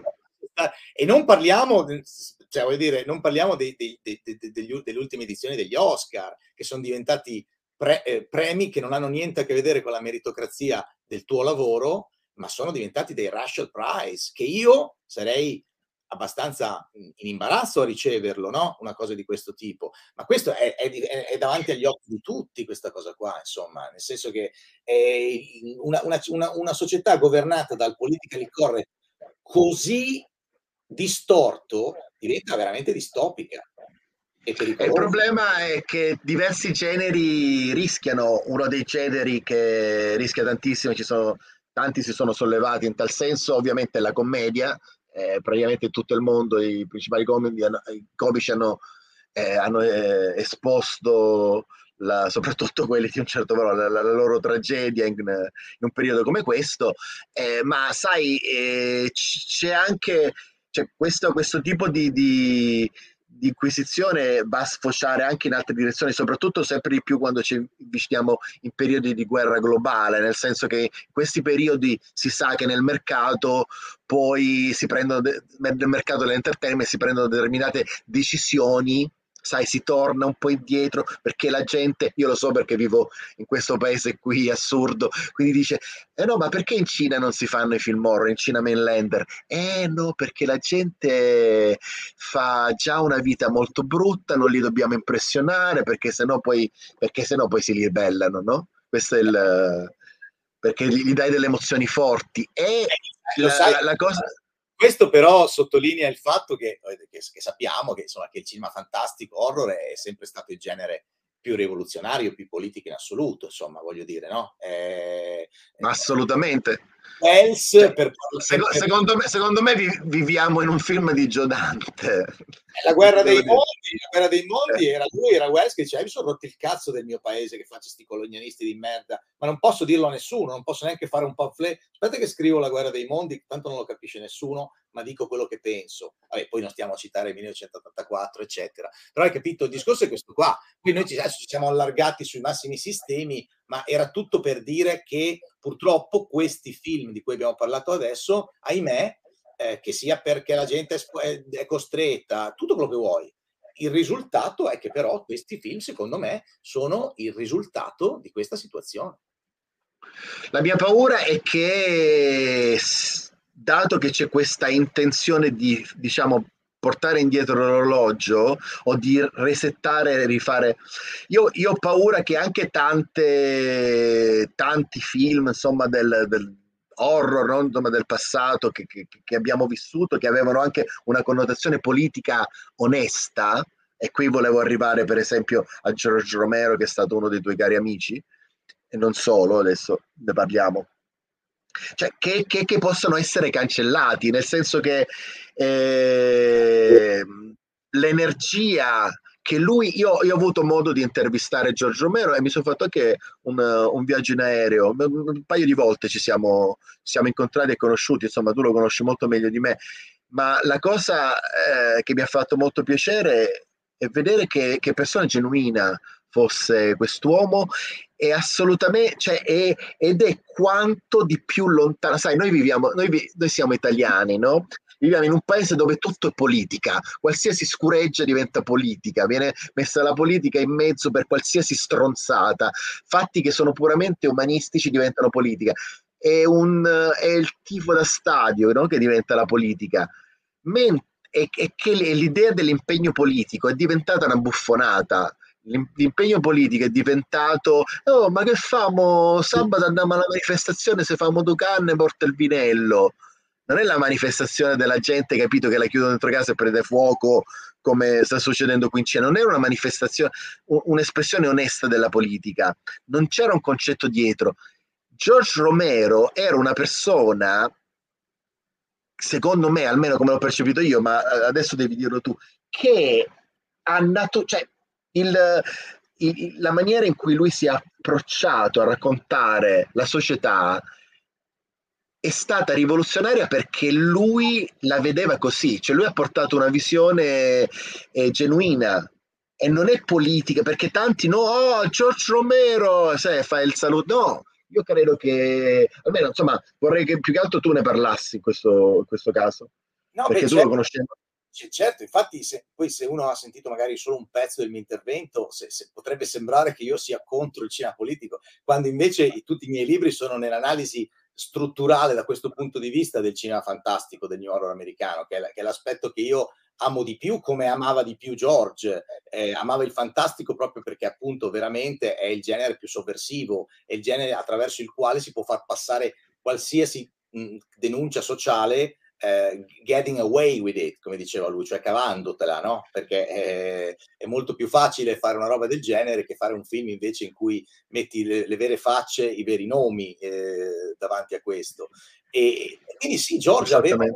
George, George con, la sua, con la sua saga dei morti viventi ci ha raccontato quello che, quello che è cambiato, cioè pian pianino eh, l'evoluzione della società americana, ma anche mondiale, eh, quello che cambiava da un punto di vista di mode, di valori, in, in, in 30 anni, no? in 40 anni. Per cui, ehm, ed era quello che percepiva lui, lui era, era esattamente così come, come, tu l'hai descritto, era uno, era un no bullshit e per quello era molto amico con John Carpenter peraltro perché tutti e due sono totalmente no bullshit man insomma eh, che non stanno tanto lì a raccontartela e poi era una, era una persona di talento eh, era un grande narratore e attraverso il suo talento è riuscito a trasformare quello che è una critica sociale, però, però privilegiando no, la, eh, la, natura eh, narrativa dei, dei, suoi racconti. Tra l'altro, cos'è che, che, che, differenzia in maniera sostanziale il cinema degli zombie di Giorgio Romero con quasi tutte le imitazioni o anche altre cose?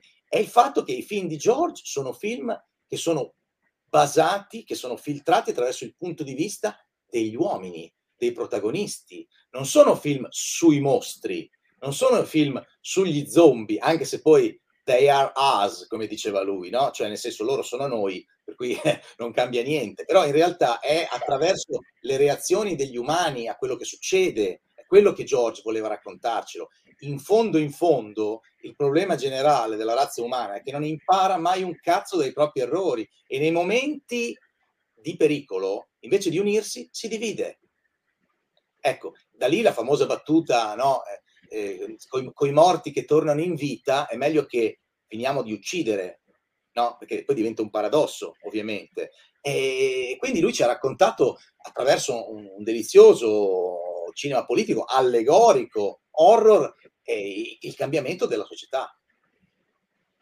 Tra l'altro, secondo me, eh, per, fortuna, per, fortuna, è passato a miglior vita, ma se avesse visto questo periodo storico in cui c'è una, una degenerazione eh, neuronale, eh, anche dovuta alla pandemia, agghiacciante, eh, si sarebbe reso conto di quanto è stata profetica la sua visione. Sì, ma già, infatti, una delle prime cose che io ho pensato in pandemia era non, non, chissà cosa penserebbe George, chissà cosa mi direbbe George. Poi quando vedrai il mio film capirai dove, dove è la, la, il mio omaggio, infatti.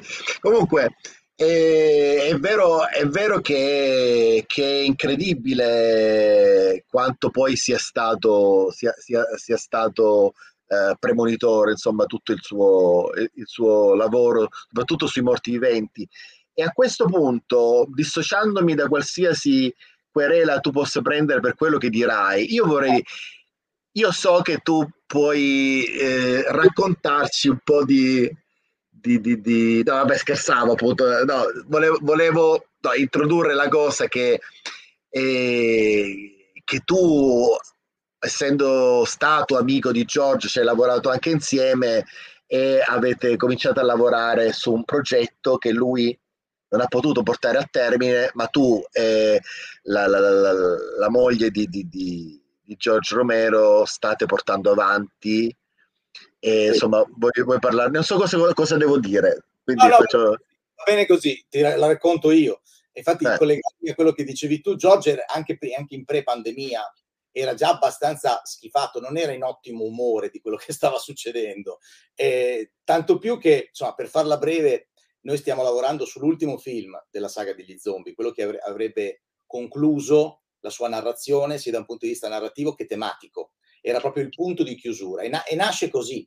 Eh, due anni prima che morisse io ero l'anno che ho portato eh, Giorgia Lucca al Lucca Film Festival e le abbiamo organizzato l'omaggio alla carriera, eccetera, che mi sembra fosse, aiutatemi, ma il 2016, adesso faccio casino con i numeri, e, e, subito dopo, in luglio, George mi ha invitato a, a, fare una settimana di vacanza con lui e Suzanne in Florida. E mm, noi passavamo il tempo a guardare i film, a farci il maratone di film noir, le cose, mentre, mentre Suzanne a un certo punto andava a letto, noi stavamo lì a guardarci, a guardarci il sonno nero del dottor Satana piuttosto che e, e, le, le, i migliori anni della nostra Bellissimo. vita. tutte cose, tutte cose straordinarie.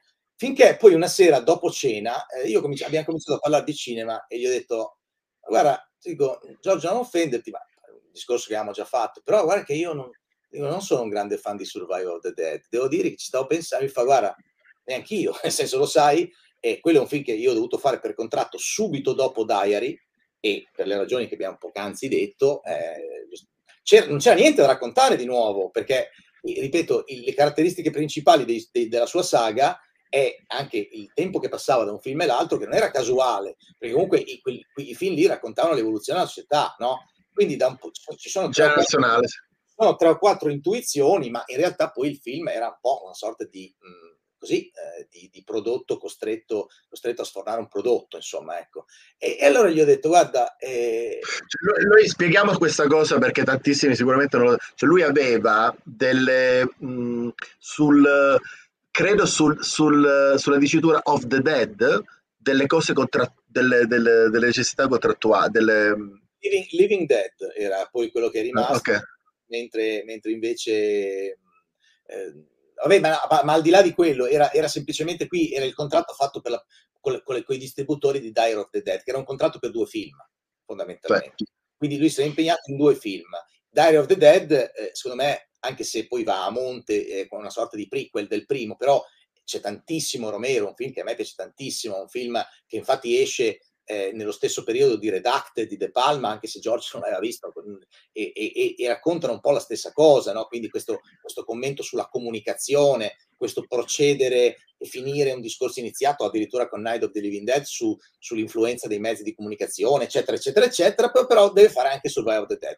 Quindi gli dico, certo che, dico, secondo me, sai che, voglio dire, io ho visto tante volte Land of the Dead, ma alla fine mh, mm, cioè, non rimango contento. Fa perché non ti piace? Dico, sai che mi piace da matti. È proprio per quello che alla fine noi vogliamo sapere, noi fan, dove gli zombie vanno quando prendono su per il ponte e, e, il, e il, protagonista maschile impedisce che gli sparino e dire ma dove vanno? E lui gli dice ognuno di noi ha bisogno di un posto dove andare, no? E io ho detto, Giorgio, non sai quante volte io ho immaginato dove vanno quegli zombie? E lui mi ha guardato, ha tolto gli occhiali, mi ha detto, secondo te dove vanno? E io gli ho detto dove secondo me gli zombie eh, secondo me sarebbero andati. E da lì è cominciata una conversazione sempre più seria, che è durata poi quattro giorni, nella quale abbiamo creato il soggetto eh, che poi è diventato Twilight of the Dead, cioè il capitolo finale della sua saga. E che George aveva già in, in, in canna, ma che il mio, il mio, merito è stato quello di tirarglielo fuori praticamente. E lui era sempre più contento, giorno dopo giorno mi svegliava la mattina, veniva lì, sua colazione diceva we have something, we have really something, e poi stava lì. Quindi abbiamo passato tutto questo tempo a creare, avevamo già tutto, tutto, era, gli, era, era, gli, era, già tutto chiaro nella testa, no? era, era veramente contento, aveva bloccato qualsiasi altro progetto, in realtà l'unico da cui stava cominciando era il remake di Season of the Witch, che però detto no, no, adesso io è questo che c'è da fare, questo c'è da fare, e quindi abbiamo scritto il soggetto, ehm, io l'ho scritto poi quando sono tornato in Italia mettendo in ordine tutte le nostre idee, ehm, George l'ha approvato completamente e ha iniziato a scrivere la sceneggiatura che da un punto di vista contrattuale avrebbe dovuto scrivere solo lui perché lui aveva la famosa S no? come Carpenter, quindi la paternità George Romero's, certo. eh, e quindi mi ha detto: Ma non ti preoccupare, questa è solo una cosa formale, questa è una cosa che nasce, me lo ricorderò sempre. mi ha dato la mano, fa, io e te faremo 50-50 di questo, no? questo non me lo dimenticherò mai. E quindi cominciò a scrivere la sceneggiatura, eh, stavamo al telefono, eccetera, eccetera, eccetera. Poi dopo un po' non lo sentivo più, per un mese non l'ho sentito più e mi ero preoccupato e si era ammalato e in giro veramente di due mesi è morto. Io dopo la morte di George ero, a parte lo shock personale, affettivo, ma non avevo minimamente, cioè, no George, no movie, cioè nella mia testa, no, voglio dire, non esiste. Allora, dopo un po', ho parlato con Suzanne, dopo il funerale di Toronto, eccetera, gli ho detto, guarda, se io, proprio anche come, come, come, come favore a George, io voglio che tutti i suoi fan, tutta la gente, tutti noi, eh, loro devono sapere come George voleva chiudere la sua saga la saga più importante influ- e, e influential no, del, dell'horror moderno contemporaneo. Quindi io voglio fare un libro. E allora metto, va bene, io ho scritto, ho scritto un libro che aveva come parte centrale il soggetto approvato da George, le prime pagine della sceneggiatura scritta da lui, la prima parte scritta da lui, e dei miei capitoli in cui io spiegavo scena per scena, spiegavo quello che vi ho appena detto nel dettaglio, raccontando perché, come, quando, cosa lui voleva fare, eccetera, eccetera, eccetera. Il, nella mia testa c'era l'idea di fare un, un libro uh, con del, del, degli estratti e dei saggi dei suoi amici, collaboratori, di John Russo, a Tom Savini, e Suzanne avrebbe dovuto leggere eh, il tutto, approvare e scrivere la, la prefazione, perché l'unica testimone oculare della creazione di me, George, di quello che, cioè, che ha visto cosa è successo. Di quei giorni in Florida. Eh. Sì, è stata Suzanne, che poi anche a casa, eh, cioè, nel senso era lei, eravamo noi tre, quindi lei poi con George, eh, poi George era molto, ehm, ci eravamo già mossi su determinate cose per capire alcune risposte, ma su questo ci teneva tantissimo e quindi era insomma abbastanza, uh, non è che ne avesse parlato ai 420 in quei mesi lì.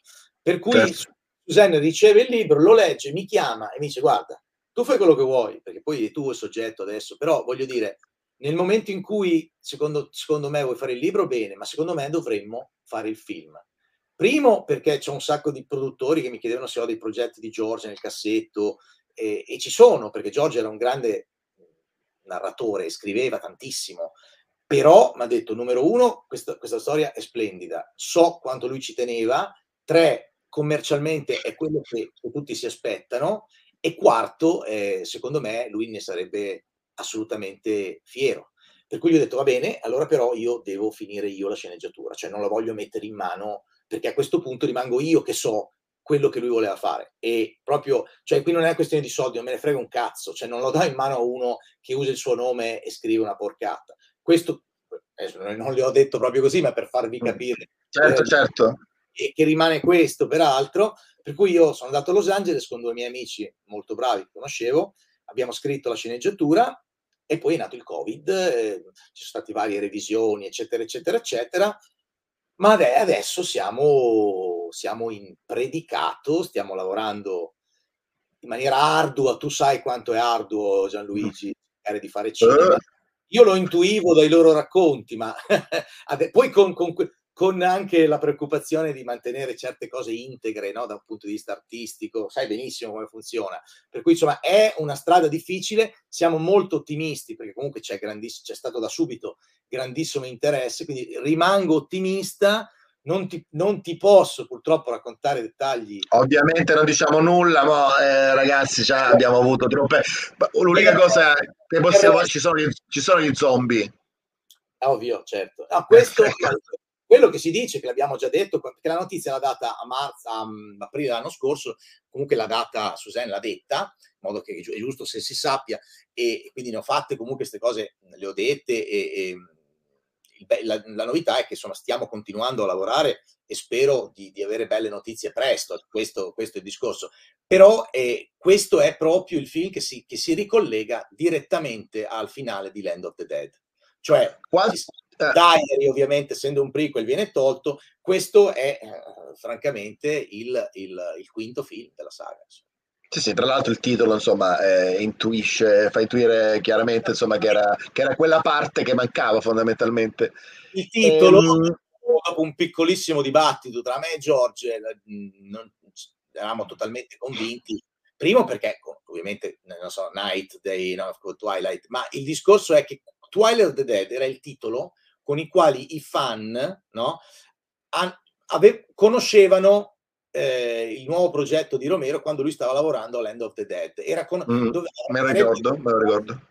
Per cui era già un qualcosa che esisteva anche nella mente, de- quindi anche, anche, per questa ragione abbiamo, abbiamo voluto mantenere, mantenere questo titolo. Insomma. E quello che ti posso dire è che nettamente conclude il suo percorso sia da un punto di vista narrativo, quindi della fabula, dell'intreccio, della consecuzio, sia da un punto di vista, cosa più importante, eh, tematico, narrativo, cioè esprime il punto di vista di George eh, chiudendo un cerchio che non poteva avere altra conclusione, francamente.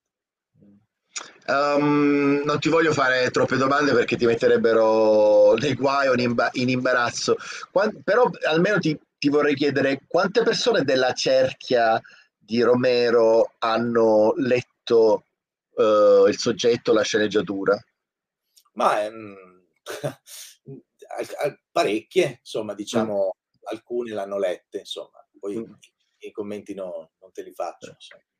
No, no, no, no, no, non voglio sapere nomi, insomma, tu, tutto il resto. Vabbè, è chiaro, è chiaro no, no, non diremo altro, ti dirò la mia, tanto non so nulla, comunque ti dirò la mia opinione, ovviamente eh, speriamo che si faccia al più presto, credo che sia una cosa ovvia che tutti vogliono. Uh, prima, che il film venga dedicato anche alla mia memoria, voglio dire, che quella di George, perché lo stress, voglio dire, mi ammazza. Posso, che... fare una, posso fare una domanda? Potrebbe essere quel so- il, questa sceneggiatura potrebbe, potrebbe trasformarsi in una serie? Oggi possono fare qualsiasi cosa, ti rispondo. Infatti, quindi, eh, quindi, in realtà sì, perché sai eh, che sicuramente... sicuramente... Io ti rispondo, cioè, di, dirett- questa è la conclusione della saga di George. Poi tutto è possibile. Poi possono fare... Eh, eh, comunque, insomma, speriamo che venga preso in mano da gente. Ma guarda, voglio dire, oggi come oggi, e non parlo solo di, di, registi, di autori che hanno a che fare con loro, ma oggi come oggi, chi è che non porta rispetto per Giorgio Romero nel, nel mondo del cinema? Cioè, veramente un'altra cosa importantissima è che lui ha portato, lui prima ancora di eh, di quello che ha fatto Guillermo del Toro, perché Guillermo è una persona che ci, si mette con molto impegno a promuovere il cinema dei mostri, come dice lui, perché diventi qualcosa di accessibile a tutti e non la nicchia, il cugino scemo, il fratello scemo da tenere in cantina e da nascondere, ma appunto il, qualcosa, qualcosa di... Ma eh, credo che il primo o uno dei, dei pochi che l'abbia veramente... No, no, uno dei pochi che l'ha fatto è proprio George Romero, soprattutto per il fatto di, di portare qualcosa di estremo e ostico come appunto eh, il suo cinema verso appunto quello che, che poi è diventata la cosa più mainstream in assoluto, cioè se noi consideriamo che a causa di George Romero c'è un'industria che è cento volte più grande, no, forse cento no, ma dieci sì, dieci volte più grande di quella del cinema, che è quella dei videogiochi, che deve tutto. Che deve tutto, al, cioè è una cosa eh, pazzesca. Se noi pensiamo che c'è Brad Pitt che fa adesso i film di zombie, cioè, è chiaro che il padre, cioè, ed è riconosciuto da tutti perché è anche obiettivo, non devi andare troppo a cercare, a spingere, a inventarti roba, a manipolare la realtà per vedere che in uh, Night of the Living Dead c'è un protagonista di colore, ci sono un, determinate tematiche che sono universali e che sono, e, e che sono incisive per, per, la cultura internazionale. Cioè, questo è, questo è, è chiaramente qualcosa che spero che spero che ci sia il tempo e il modo di, di, che, che, sia preso con, eh, con, i, con, i, guanti, ecco, con i guanti eh, bianchi. Eh, esatto, io, io ti, ti, posso solo dire che noi ce la mettiamo tutta fino all'ultima goccia di sangue,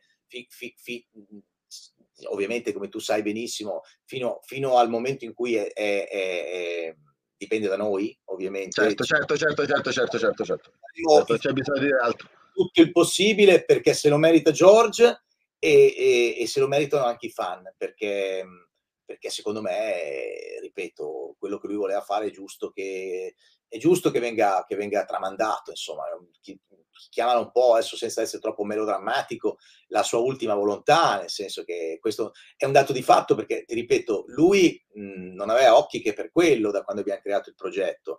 Si era reso conto molto semplicemente che il, fil- che il filone non era finito, cioè io gli ho, sblocca- gli ho sbloccato questa cosa e, ed era, e la cosa è fluita, in tre giorni c'era tutta la storia chiara, solare, con dei, dei, i passaggi, cioè proprio non, no? Proprio già completamente, completamente chiari nella sua, nella sua memoria. Ma posso chiederti, lui come viveva sta cosa che fondamentalmente gli zombie sono diventati... Cioè mia figlia c'è i pupazzetti degli zombie. Cioè, eh, i zombie sono di... No, sai, i zombie di zombie, zombie versus... Uh, zombie versus plants, come si chiama? Plants versus zombies. Comunque, eh, che gli zombie erano diventati una cosa così pop.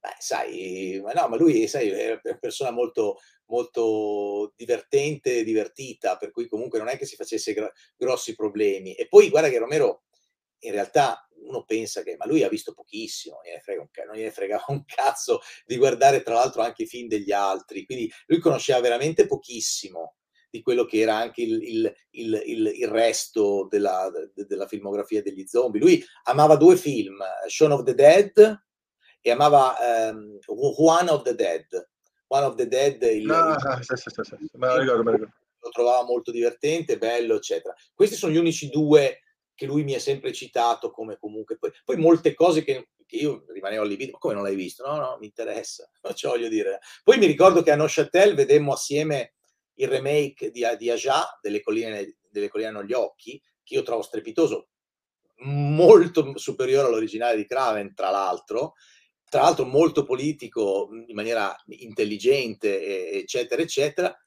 E Giorgio, no, mi ha fatto cagare. Cioè, non, non, gli piaceva assolutamente, per dirti, non, no, no, no, troppo violento, non, non mi ha detto niente. Mi ricordo che non gli piacque. Litigammo un po' fuori dal cinema. Gli piacevano vecchi film? Quello sì, quello, eh, condivideva, condivideva con me la passione per il cinema noir, di cui mm. eh, diciamo è il fiore all'occhiello della mia collezione, per cui in, quel periodo lì eh, gli facevo vedere, vedere, tutti i manifesti, le foto sul, sul tablet, eh, aveva gli occhi fuori dalle orbite ehm, e, e, e, abbiamo fatto delle maratone di noir pazzeschi, film di Jane Russell, abbiamo guardato L'avventuriero di Macao, Il tesoro della Serra Madre e George tutte le volte, anche se erano film che conosceva a memoria, tutte le volte piangeva, si commuoveva a finire il film in lacrime.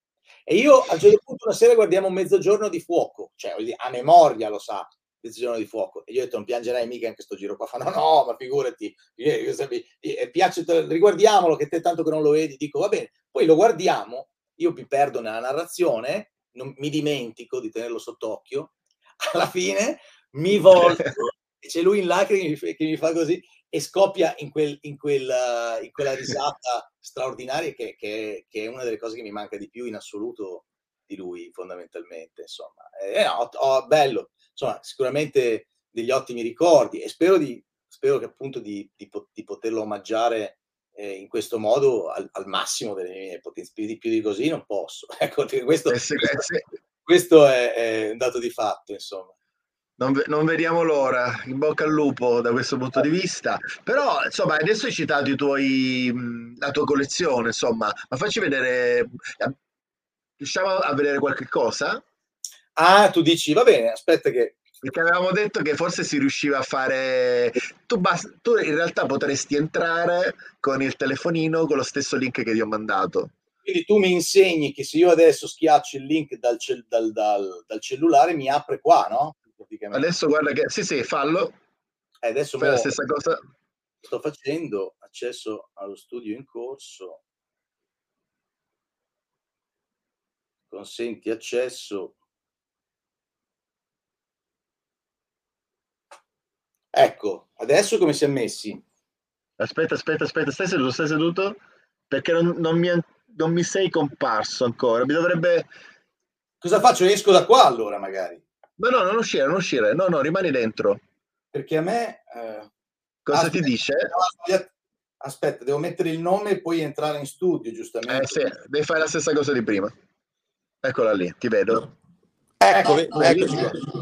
Straordinario. Allora, aspetta che, che questo c'è il doppio audio della morte. Allora, intanto parlando di Jeepers Creepers, questo è il gusto che ho qua poi vedi sotto c'è la foto di George, Gizmo, c'è la oh. strega di Biancaneve che è il personaggio che mi ha spaventato di più in assoluto quando ero piccolo, per cui comunque insomma eh, ci sono rimasto affezionato. Un altro dei miei film di riferimento che è Indiana Jones e il Tempio Maledetto. Tu mi senti? Sì, sì. Perfetto.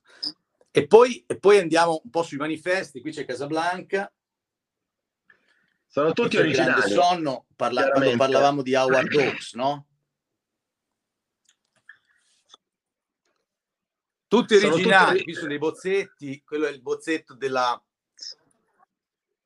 Sì, questi sono... No, questo, questo, tu lo vedi qua? Vedi qua? Oh! Fantastico. Quelli lì sono pezzi originali, sono due pezzi originali della casa di Non aprite quella porta. Uno, uno dei pezzi del portico frontale e la serratura è la, una delle serrature delle due portine che sono nella stanza di Letterface, dove lui attacca la ragazza al gancio. Se voi guardate quella scena, dietro di lui ci sono due portine e quella lì è la serratura di una delle due. Te l'ha data Tom Hopper? No, me l'ha data un tizio del Texas che li ha presi quando la casa era ancora in abbandono e che poi l'hanno restaurata e spostata e ci hanno fatto eh. dentro un ristorante. Ma prima era, era, era di, di, dominio pubblico, una cosa... Poi, vabbè, qui c'è, parlando di Guillermo del Toro, qui c'è The Paleman. Eccolo lì. Qui abbiamo i Killer Clowns. Ah, ecco appunto il tema della nostra serata, infatti. E c'è un sacco di... Gli eroi di Carpenter. Qualcuna... Lì ci sono ancora i Killer Clowns, però nelle maschere. Poi qui ci sono tre maschere, le tre maschere ah. che indossa Letterface, che sono fatte da un artista francese bravissimo. Sono, sono, le, sono praticamente la cosa più vicina a, que- a quelle originali che tu possa vedere nella tua vita, queste qua. Ma ti piace proprio Art il Clown, però, eh? Sì, e le... poi ti faccio vedere, poi vorrei ritornare, vorrei ritornare a uno dei temi della puntata, che te non te l'aspettavi, con il bozzetto del 24 fogli di Un dollaro d'onore, che è questo. Ma no, no, no, vabbè, no, a questo punto diamo fuoco a tutto. Fantastico. E poi, e poi, sempre per parlare dei film che mi hanno un attimino influenzato, abbiamo Il pagliaccio di Poltergeist. E con altro. E Il reverendo Kane, Poltergeist 2.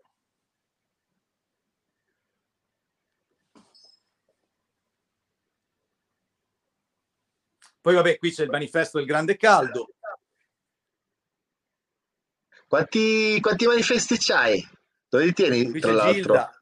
C'è anche il nostro Simone nel nostro gruppo che è un grande collezionista, però chiaramente non li, ha, non li hai mica appesi tutti, mica c'è una casa, mica c'è un castello. No.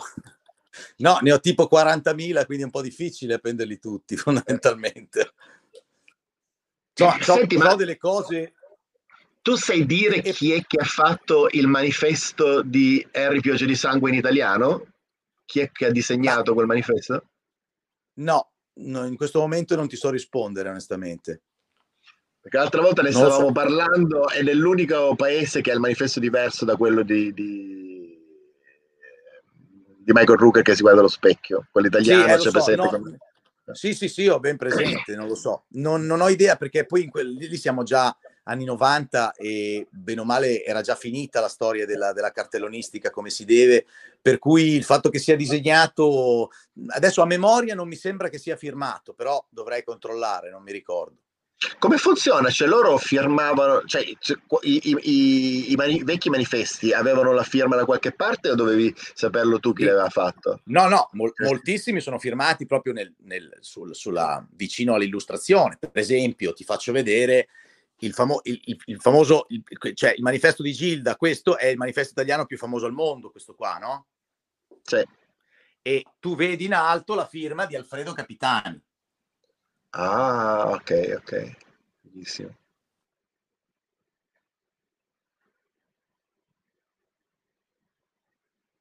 Anche, come anche questo.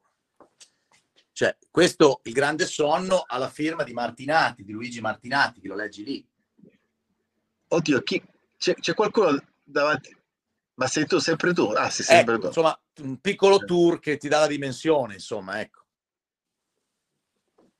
Aspetta che ti, ti ridò la parola da questa parte. Ecco, adesso sono tornato lì. Aspetta che ti, ti ridò la parola da questa parte. Ti ridò la parola da questa parte. Ti ridò la parola da questa parte. Ti ridò la parola da questa parte. Porca puttana, aspetta che... Porca Ecco, io non ti sento adesso, non sento più niente. Come no? Adesso sì, adesso sì, straordinario. No, no, io parlo sempre. E niente, insomma, ve- veramente eccitante eh, il- questo tour di, di Casa Zeladi. Ah, piccolo tour, c'è, c'è molto di più. Ehm, comunque ti ringrazio tanto perché è stato proprio, speriamo, magari se ti va di farla un'altra volta, è stato, è stato proprio interessante anche, e anche, sai, io empatico, ecco, dico sempre questa parola, però insomma vedo che siamo una generazione che la, la- la vede ancora in una certa maniera. Sai, è, è interessante fa- fare le live su Twitch perché c'è un'audience molto diversa, no? E, molto spesso chi fa eh, gli youtuber o i twitcher sono più giovani di noi, sono una generazione diversa dalla nostra, anche quello, forse ne parlavamo a telefono, anche quello che, la maniera in cui loro vedono il cinema è diversa, no? Hanno, però credo che ci sia una magia che abbiamo vissuto e che vale la pena, vale la pena diffondere. Infatti sono proprio contento di questa live perché poi veramente abbiamo toccato tutti gli argomenti a, a 360 gradi. Certo, io quando volete, io ci sono. Io, beh, insomma, eh, non, non abbiamo parlato solo di clown, insomma, io, io purtroppo non sono riuscito a trovare una pallina, no, con tutto che ho la casa piena di giocattoli, eh, i, i minion giganti, cioè, non, non più, non più- se io ti faccio vedere che c'è qui, ah, pupazzi, pupazzi, mia figlia, c'ho questo sto coso che, che cos'è, un samurai eh, vestito da donna, insomma, non è in realtà un samurai perché è cinese. Un samurai transgender per rimanere in tema, diciamo, ecco. Infatti, insomma, eh, questo, questo è quello che posso farvi, ma non ho trovato un naso rosso per fare il clown. Vabbè, comunque, abbiamo abbastanza, abbiamo abbastanza- parlato ab- abbastanza di Terrifier, forse, forse non completamente, magari, ma in realtà non abbiamo detto chi- a chi non ha visto Ter- Terrifier, Terrifier 2 di che cosa parla. Non abbiamo parlato della bambina, per se- e questo, questo te lo volevo chiedere. No? Del- nel secondo, adesso siamo in, a- in area spoiler, nel secondo ci sta questa figura della, della bambina che però, no? Boh. No, per carità, no, divertente, completamente, completamente out of the blue, senza un minimo di, di- di- di introduzione sensata, se non, se non quei dettagli dell'articolo di giornale, eccetera, eccetera, che non si sa dove viene, ma funziona, funziona. Nel sviluppo È sicuramente un personaggio che aiuta un po' a sviluppare anche l'interazione di, di Art, perché già non parla, se poi è da solo, eh, diventava pesante. Secondo me è più un elemento narrativo aggiunto per raccontare meglio, no? per, per, eh, più che altro, insomma. Ma è completamente un diversivo. è, è una follia totalmente random. Cioè, Terrifier 2 è, è- un delirio vero e proprio che però, ripeto, può divertire. Ecco, però basta, nel senso anche no. Nel senso, il terzo così no. Il terzo la speranza è che ci sia un qualcosa di più organico.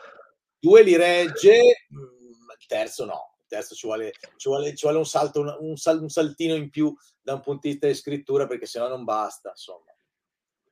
Decisamente, decisamente. Forse risponde a una certa tradizione, sai, tipo Gremlins, Gremlins 2 è un delirio, eh, Texas Chainsaw Massacre, Texas Chainsaw Massacre 2 è un delirio. Non credo che sia, anche perché il 2 dei Gremlins è un delirio voluto, costruito e scritto come si deve da, da, da Joe Dante che gli hanno rotto i coglioni per anni per fargli fare un 2, io e lui ha sempre detto di no, poi la Warner è andata là, gli ha detto allora ti, diamo carta bianca, che è quello che E lui sperava, sperava, sperava quello, infatti. Perché c'è essere nel contratto quello, sì. Lui l'ha fatto per quello. E dopo che l'hanno visto, hanno detto: Ma come? Ci fai un film che, pe- che piglia per il culo gli studios, eccetera? Fa sì. Questo è il discorso. Quindi c'è una bella differenza tra, tra poi il poi- narrativo di Gremlins 2 e un delirio di scrittura completamente senza capo né coda che è Terrifier 2, con tutto l'amore che ho per Art, voglio dire, no? Sono contento del successo e tutto, però insomma eh, è, veramente, è veramente senza senso. Allora ti faccio un'ultima domanda. Tu sai come funzionano gli studios. Eh, Terrifier 2 comunque è costato meno di un milione di dollari, credo ufficialmente, dicono 400 mila, e ha fatto 50 milioni di dollari. È chiaro che eh, gli studios dovrebbero tener conto di questo, quindi dovrebbero tener conto che c'è bisogno di produrre nuovi film. Quali sono le caratteristiche? Se, se ci sarà una legacy, intendo, da, da Terrifier, che cosa produrranno? Film con un boogeyman violentissimi? Quali sono le caratteristiche che definiscono questo nuovo, non so Guarda. come vogliamo chiamarlo? Proprio perché vedo un attimo come funziona, io non, non ti so rispondere perché la- non ho proprio nessun tipo di fiducia razionale, un- perché già, già, quella, già la tua domanda prevede che ci sia un ragionamento logico e quello che fanno loro è totalmente random. E l'unica cosa che ti dico è che si aggrappano ai marchi, non, non mettono una lira in niente che possa essere un qualcosa di originale. Eh, quando c'è qualcosa che non va, vanno subito a vedere nel catalogo qual- quali sono i franchise che loro hanno e che possono rinverdire perché si sentono protetti da, da, da, da, che hanno fatto i soldi nel passato e nella loro testa, facendoli uguali, secondo loro devono fare i soldi ancora. È questo il punto. Il modo se di- l'approccio, de- sì, è- purtroppo è, Sì, è è non rispondere, insomma, onestamente. è- non è una vita reale, cioè gente che prende le decisioni è assolutamente delirante, cioè è, è ge- è gente che io ma, ho dei racconti terrificanti, gente che non conosce manco il cinema, non sa di che cazzo parla, Sì, guarda, sì. guarda- guarda dei grafici, guarda dei grafici, cioè voglio dire, i racconti di Joe Sì, sono lawyers di film, e broker. Il, il punto è che in realtà, secondo me, il decadimento del- dell'industria cinematografica è fatto dal fatto che osservando, se ci ragioni, nell'industria cinematografica, tutta l'industria cinematografica, quindi parlo anche degli uffici stampa, di quello che fa le- e praticamente un buon 75% non ha un cazzo a che fare con il cinema. e si vede anche poi. Cioè, tra- appunto, cioè, l'industria si è evoluta inglobando figure per- perché è cambiata l'economia anche, perché è cambiata un po' la struttura economica, il branding è diventato qualcosa di fondamentale. E- tutto, non esistono più le sale, cioè voglio dire, di cosa stiamo parlando? Cioè il, il- il discorso del futuro nella smart TV è, è qualcosa che attraverso il Covid hanno reso realtà molto prima di quello che pensavano, no? voglio dire. Cioè, quindi c'è proprio tutto un, un- un- un progetto economico che non ha più nulla a che vedere col cinema, con l'arte, con l'espressione. I, i- i- produttori d'oro dell'epoca d'oro italiani o anche esteri, perché non è assolutamente una roba italiana, che si innamoravano del progetto o del regista e tiravano fuori i soldi loro dove rischiavano. Questi sono ricordi persi nella memoria, cioè talmente desueti che non, non c'è nemmeno, ne- nemmeno nulla di, di- neanche di paragonabile. Quindi Sì, quando- decidere di fare delle, delle- delle previsioni basate sull'analisi del film no- non ha più piuttosto magari cioè, ti, risponderei eh, va bene mh, gli fanno vedere l'incasso e questo, e questo ti dice va bene ti mettiamo in cantiere il 3 fammelo uguale questa è l'unica cosa Sì. che questa è l'unica Questo- cosa che, che posso pensare altro non mi viene in mente insomma Questo, questo è qualcosa che già sta avvenendo, vedremo se lui rimarrà sempre su, su questa linea e vedremo se ci saranno altri killer clown. ha fatto dei soldi quella cagata offensiva ignobile di- dell'ultimo Texas Chainsaw Massacre che è una cosa che ha sbagliato tutto ciò che potevano sbagliare allora a quel punto lì c'è speranza per tutti no voglio dire Tu, no? tu- tu intendi quello lì prodotto da Fede Alvarez? Net- Esatto. cioè, Netflix o, o l'ultimo, cos'è? Amazon, quello che è uscito nelle piattaforme. L'u- L'ultimo Texas Chainsaw Massacre del, della- del franchise. Era Netflix o Hulu? Non mi ricordo. Boh, comunque sì, era uno di quelli che erano usciti per le piattaforme. Netflix e Amazon, non- uno dei due tra, Netflix e Amazon, non mi ricordo quale dei due, che è una cosa delirante da tutti i punti di vista. Quello lo ha, lo ha diretto, l'assis- mi sa, il secondo assistente alla regia di Fede Alvarez, perché lui aveva fatto, o forse era l'assistente alla regia, perché lui aveva fatto esordire... Assistente alla regia del figlio del portiere della, della, della Sì, esatto. nonno, perché voglio dire, cioè nel senso stiamo parlando di un- un- una cosa improponibile per i fan, per, non i- per- per i non fan, è una cosa che non ha senso. Eppure stanno mettendo in cantiere un altro. Cos'è che ti ha dato particolarmente fastidio di, di quel non aprire quella porta? Ma tipo tutto, dalla recitazione alla, alla storia, a- anche al, al fatto che avevano un- una, un- un, diciamo, un- un- un'idea che poteva essere sfruttata in maniera, eh, eh, in maniera bella, in maniera, in maniera eh, ehm, rispettosa, quella di, di ricollegare a- al, al film. al Al- film sì, sì. ed è stata fa- hanno, hanno sbagliato tutto ciò che è possibile sbagliare. No, lì gli avranno detto fai una cosa tipo Halloween, sicuro al trasformato 100%. Michael Myers, appunto, ha trasformato Letterface in Michael Myers, questo essere immortale. No, ma poi cioè, non è neanche discutibile, cioè è tutto sbagliato, qualsiasi cosa. Quindi per fortuna che Tob- non l'ha visto. Ma non un, a Toby non gli sarebbe fregato un cazzo, incassare il suo assegno e, e- e via così, eh, voglio dire, come è giusto che sia a un certo punto.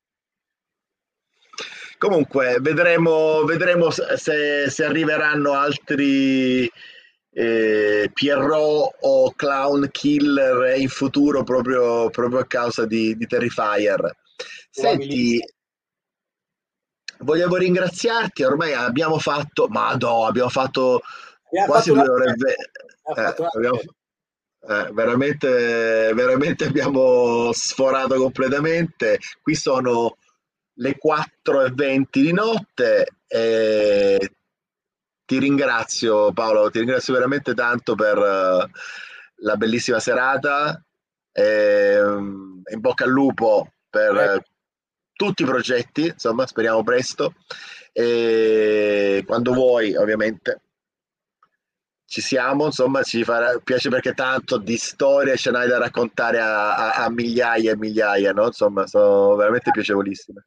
Piace perché così mi sfogo anche in queste invettive che ho tirato fuori questa sera, perché altri- di, no- di norma me ne sbatto i coglioni ormai, ma eh, mi piace poter, poter, poterlo tirare fuori insieme a te, insomma, quello che Se sei con me puoi tranquillamente.